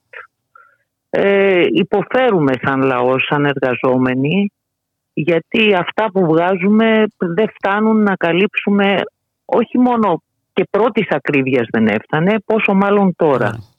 Από την άλλη αντιμετωπίζουμε μια κυβερνητική κοροϊδία η οποία δίνει ψίχουλα και σε ελάχιστους τα οποία όχι μόνο δεν καλύπτουν τις ανατιμήσεις και το πρόβλημα που υπάρχει στην αύξηση των τιμών της ενέργειας και της θέρμανσης, αλλά ε, αποτελούν ε, ψίχουλα τελείως για κάθε εργατική οικογένεια. Γι' αυτό και εμείς σαν συλλογικότητες της Αθήνας έχουμε ξεκινήσει μια ολόκληρη δράση από το φθινόπωρο, γιατί η ακρίβεια δεν είναι τώρα, ούτε είναι λόγω του πολέμου. Ε, και είχαμε μια μεγάλη διαδήλωση στις 5 Φλεβάρι στο κέντρο της Αθήνας και ο επόμενος σταθμός, πέρα από τις δράσεις που κάνουμε κάθε εβδομάδα στις γειτονιές, είναι οι διαδηλώσεις που προγραμματίζονται στην Αθήνα, που είναι τρεις. Μία στην πλατεία Βικτορίας, μία στην Καλυθέα ε, και μία στο, Μαρούσι. Στις 12, ε, υπάρχει, έτσι, στις 12 ναι, ναι, Υπάρχει αντίστοιχη στη Θεσσαλονίκη ε, και σίγουρα θα υπάρχει και σε άλλες πόλεις, Τρίκα, Λαβόλο κτλ. Mm. Προσπαθούμε να συντονιστούμε και με συλλογικότητες από όλη την Ελλάδα. Το θέμα αφορά όλους. Δεν περιμένουμε να μας σώσει κάποιος, σωτήρες, κυβέρνηση, αντιπολίτευση κλπ. Ε, είμαστε της άποψης ότι μόνο ο λαός μπορεί να σώσει το λαό. Και βέβαια κυρία Πλαγιώτη είναι πολύ σημαντικό ε, που γίνεται αυτό και σε γειτονιές. Ε, είναι πέραν κάποιας κεντρικής ε, κινητοποίησης είναι σημαντικό να γίνονται τέτοιες κινήσεις, τέτοιες εκδηλώσεις, τέτοιες διαμαρτυρίες σε επίπεδο γειτονιών. Σαφώς είναι σημαντικό και δεν είναι οι πρώτες ε, δράσεις που γίνονται στις γειτονιές. Σας είπα όλο αυτό το ναι. διάστημα, όλους αυτούς τους μήνες από τον Οκτώβρη έχουν γίνει σημαντικές δράσεις σε όλες τις γειτονιές της Αθήνας για το πρόβλημα της ακρίβειας. Ε, ο κόσμος είναι φοβερά δυσαρεστημένος. Άλλωστε και η τελευταία απεργία το έδειξε αυτό, την οργή του κόσμου που ε, απήργησε και ενάντια στην ακρίβεια κλπ. Παλεύουμε πρώτα απ' όλα για αύξηση των μισθών και των συνταξεων Νομίζω ότι είμαστε η μόνη χώρα που ο βασικός μισθός έχει μειωθεί ε, από ό,τι ήταν πριν από 10 χρονια Ενώ παράλληλα το θέμα της ακρίβειας έχει πάει στα ύψη τα τελευταία χρόνια και ε, οι αυξήσεις είναι καθημερινές. Ε, θεωρούμε ότι πρέπει να σταματήσει αυτό η ενέργεια, το νερό και η θέρμανση για μας δεν είναι εμπορεύματα. Είναι αγαθά. Πρέπει να ε, μπορεί όλος ο κόσμος να έχει πρόσβαση σε αυτά τα αγαθά και θέλουμε δημόσιες υπηρεσίες ενέργειας ούτως ώστε ο καθένας ανεξάρτητα αν μπορεί ή δεν μπορεί να πληρώσει να μπορεί να έχει αυτές τις παροχές. Θέλουμε να ε, σταματήσουν οι ανατιμήσεις ε, στα βασικά τρόφιμα και είδη πρώτης ανάγκης, να καταργηθεί το ΦΠΑ, να ανακουφιστεί ο κοσμος Και βεβαίως όλα αυτά παλεύουμε για να σταματήσει ο πόλεμος, να μην έχει καμία εμπλοκή η χώρα μας στον πόλεμο, ε, γιατί και με την στάση της κυβέρνησης και με την ύπαρξη των Αμερικανών ατοικών βάσεων στη χώρα μας εμπλεκόμαστε άμεσα σε αυτόν τον πόλεμο. Ο πόλεμος θεωρούμε ότι δεν είναι των λαών. Δεν θέλουμε καμία εμπλοκή της χώρας, κανένας φαντάρος μας έξω από τα σύνορα. Και βέβαια βάζετε και άλλα ζητήματα όπως να σταματήσουν οι πληστηριασμοί ε, και οι αυξήσεις ε, στα ενίκια ε, και, καθώς και τη διαγραφή χρεών. Βεβαίως, θα θέλαμε τη διαγραφή των χρεών από τα νοικοκυριά που δεν μπορούν να ανταπεξέλθουν Θέλουμε, παλεύουμε για να σταματήσουν οι πληστηριασμοί. Ε, παλεύουμε για μείωση των ενοικίων γιατί ειδικά για τους νέους ανθρώπους δεν υπάρχει δυνατότητα δικού τους σπιτιού με τέτοια ακρίβεια που υπάρχει στα ενίκια. Και για όλα αυτά τα θέματα παλεύουμε καθημερινά και στις γειτονιές μας αλλά και συνολικά με δράσεις ε, ε, πανελλαδικές ή παναθηναϊκές. Ε, πολύ καλά πράτεται και καλό είναι να διευρυνθούν και όλες αυτές οι κινητοποιήσεις και, να, και σε άλλες ε, γειτονιές ε, της ε, Αθήνας. Να σας ευχαριστήσουμε πάρα πολύ ε, κυρία Πλακιώτη. Σας καλούμε, σας καλούμε αύριο, αύριο λοιπόν... σε όλες τις διαδηλώσεις. Να τα ξαναπούμε. Στην ε, Αθήνα. Να ξαναπούμε ότι στην ε, Καλιθέα είναι στις 12 στην πλατεία Δαβάκη. Στο Μαρούσι είναι στο σταθμό του ΙΣΑΠ και στην, στο κέντρο είναι στην πλατεία Βικτορίας, αν δεν κάνω λάθος. Στην πλατεία Βικτορίας. Αντίστοιχα υπάρχει η 12 η ώρα στη Θεσσαλονίκη. Στο άθαλμα Βενιζέλου; Ναι, ναι, ναι. Και σήμερα ανακοινώνονται και σε κάποιες άλλες πόλεις. Ωραία. Καλή συνέχεια. Καλούς αγώνες κυρία Πλακιώτη.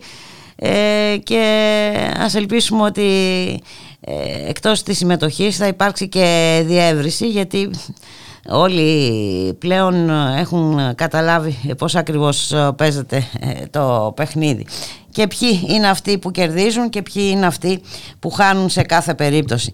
Να είστε καλά. Ευχαριστώ πάρα πολύ. Γεια σας. Γεια σας. Γεια σας.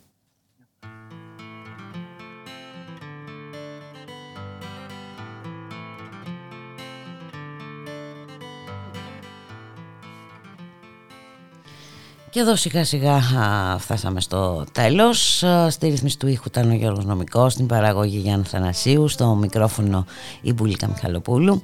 Να σας ευχηθούμε να είστε όλοι και όλες ε, καλά. Καλό Σαββατοκύριακο. Καλώς έχω των, των πραγμάτων εμείς. Θα τα ξαναπούμε τη Δευτέρα, τη Μεγάλη Δευτέρα, στις 12 το μεσημέρι. Γεια και χαρά.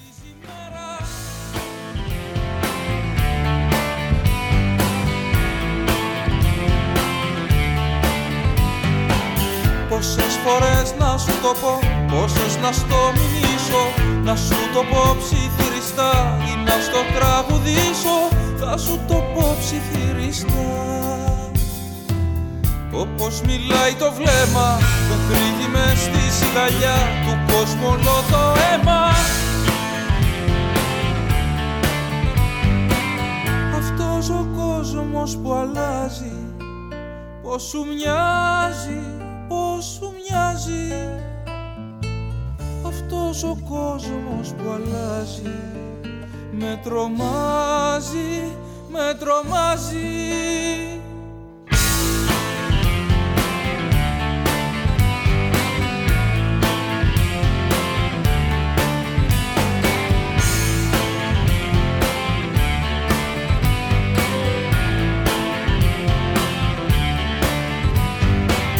Χαμένοι μοιάζουμε λοιπόν στο γύρο του θανάτου Στην παγωνιά του οριστικού, στον δρόμο του αόρατου Μα οριστικά θα έχει χαθεί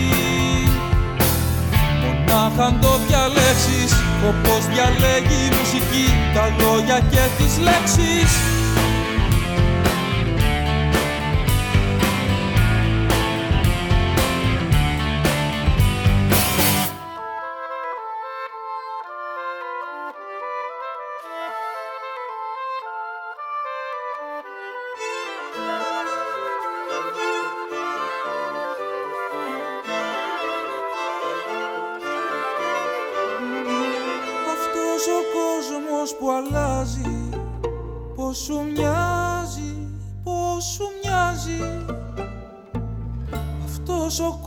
κόσμος που αλλάζει.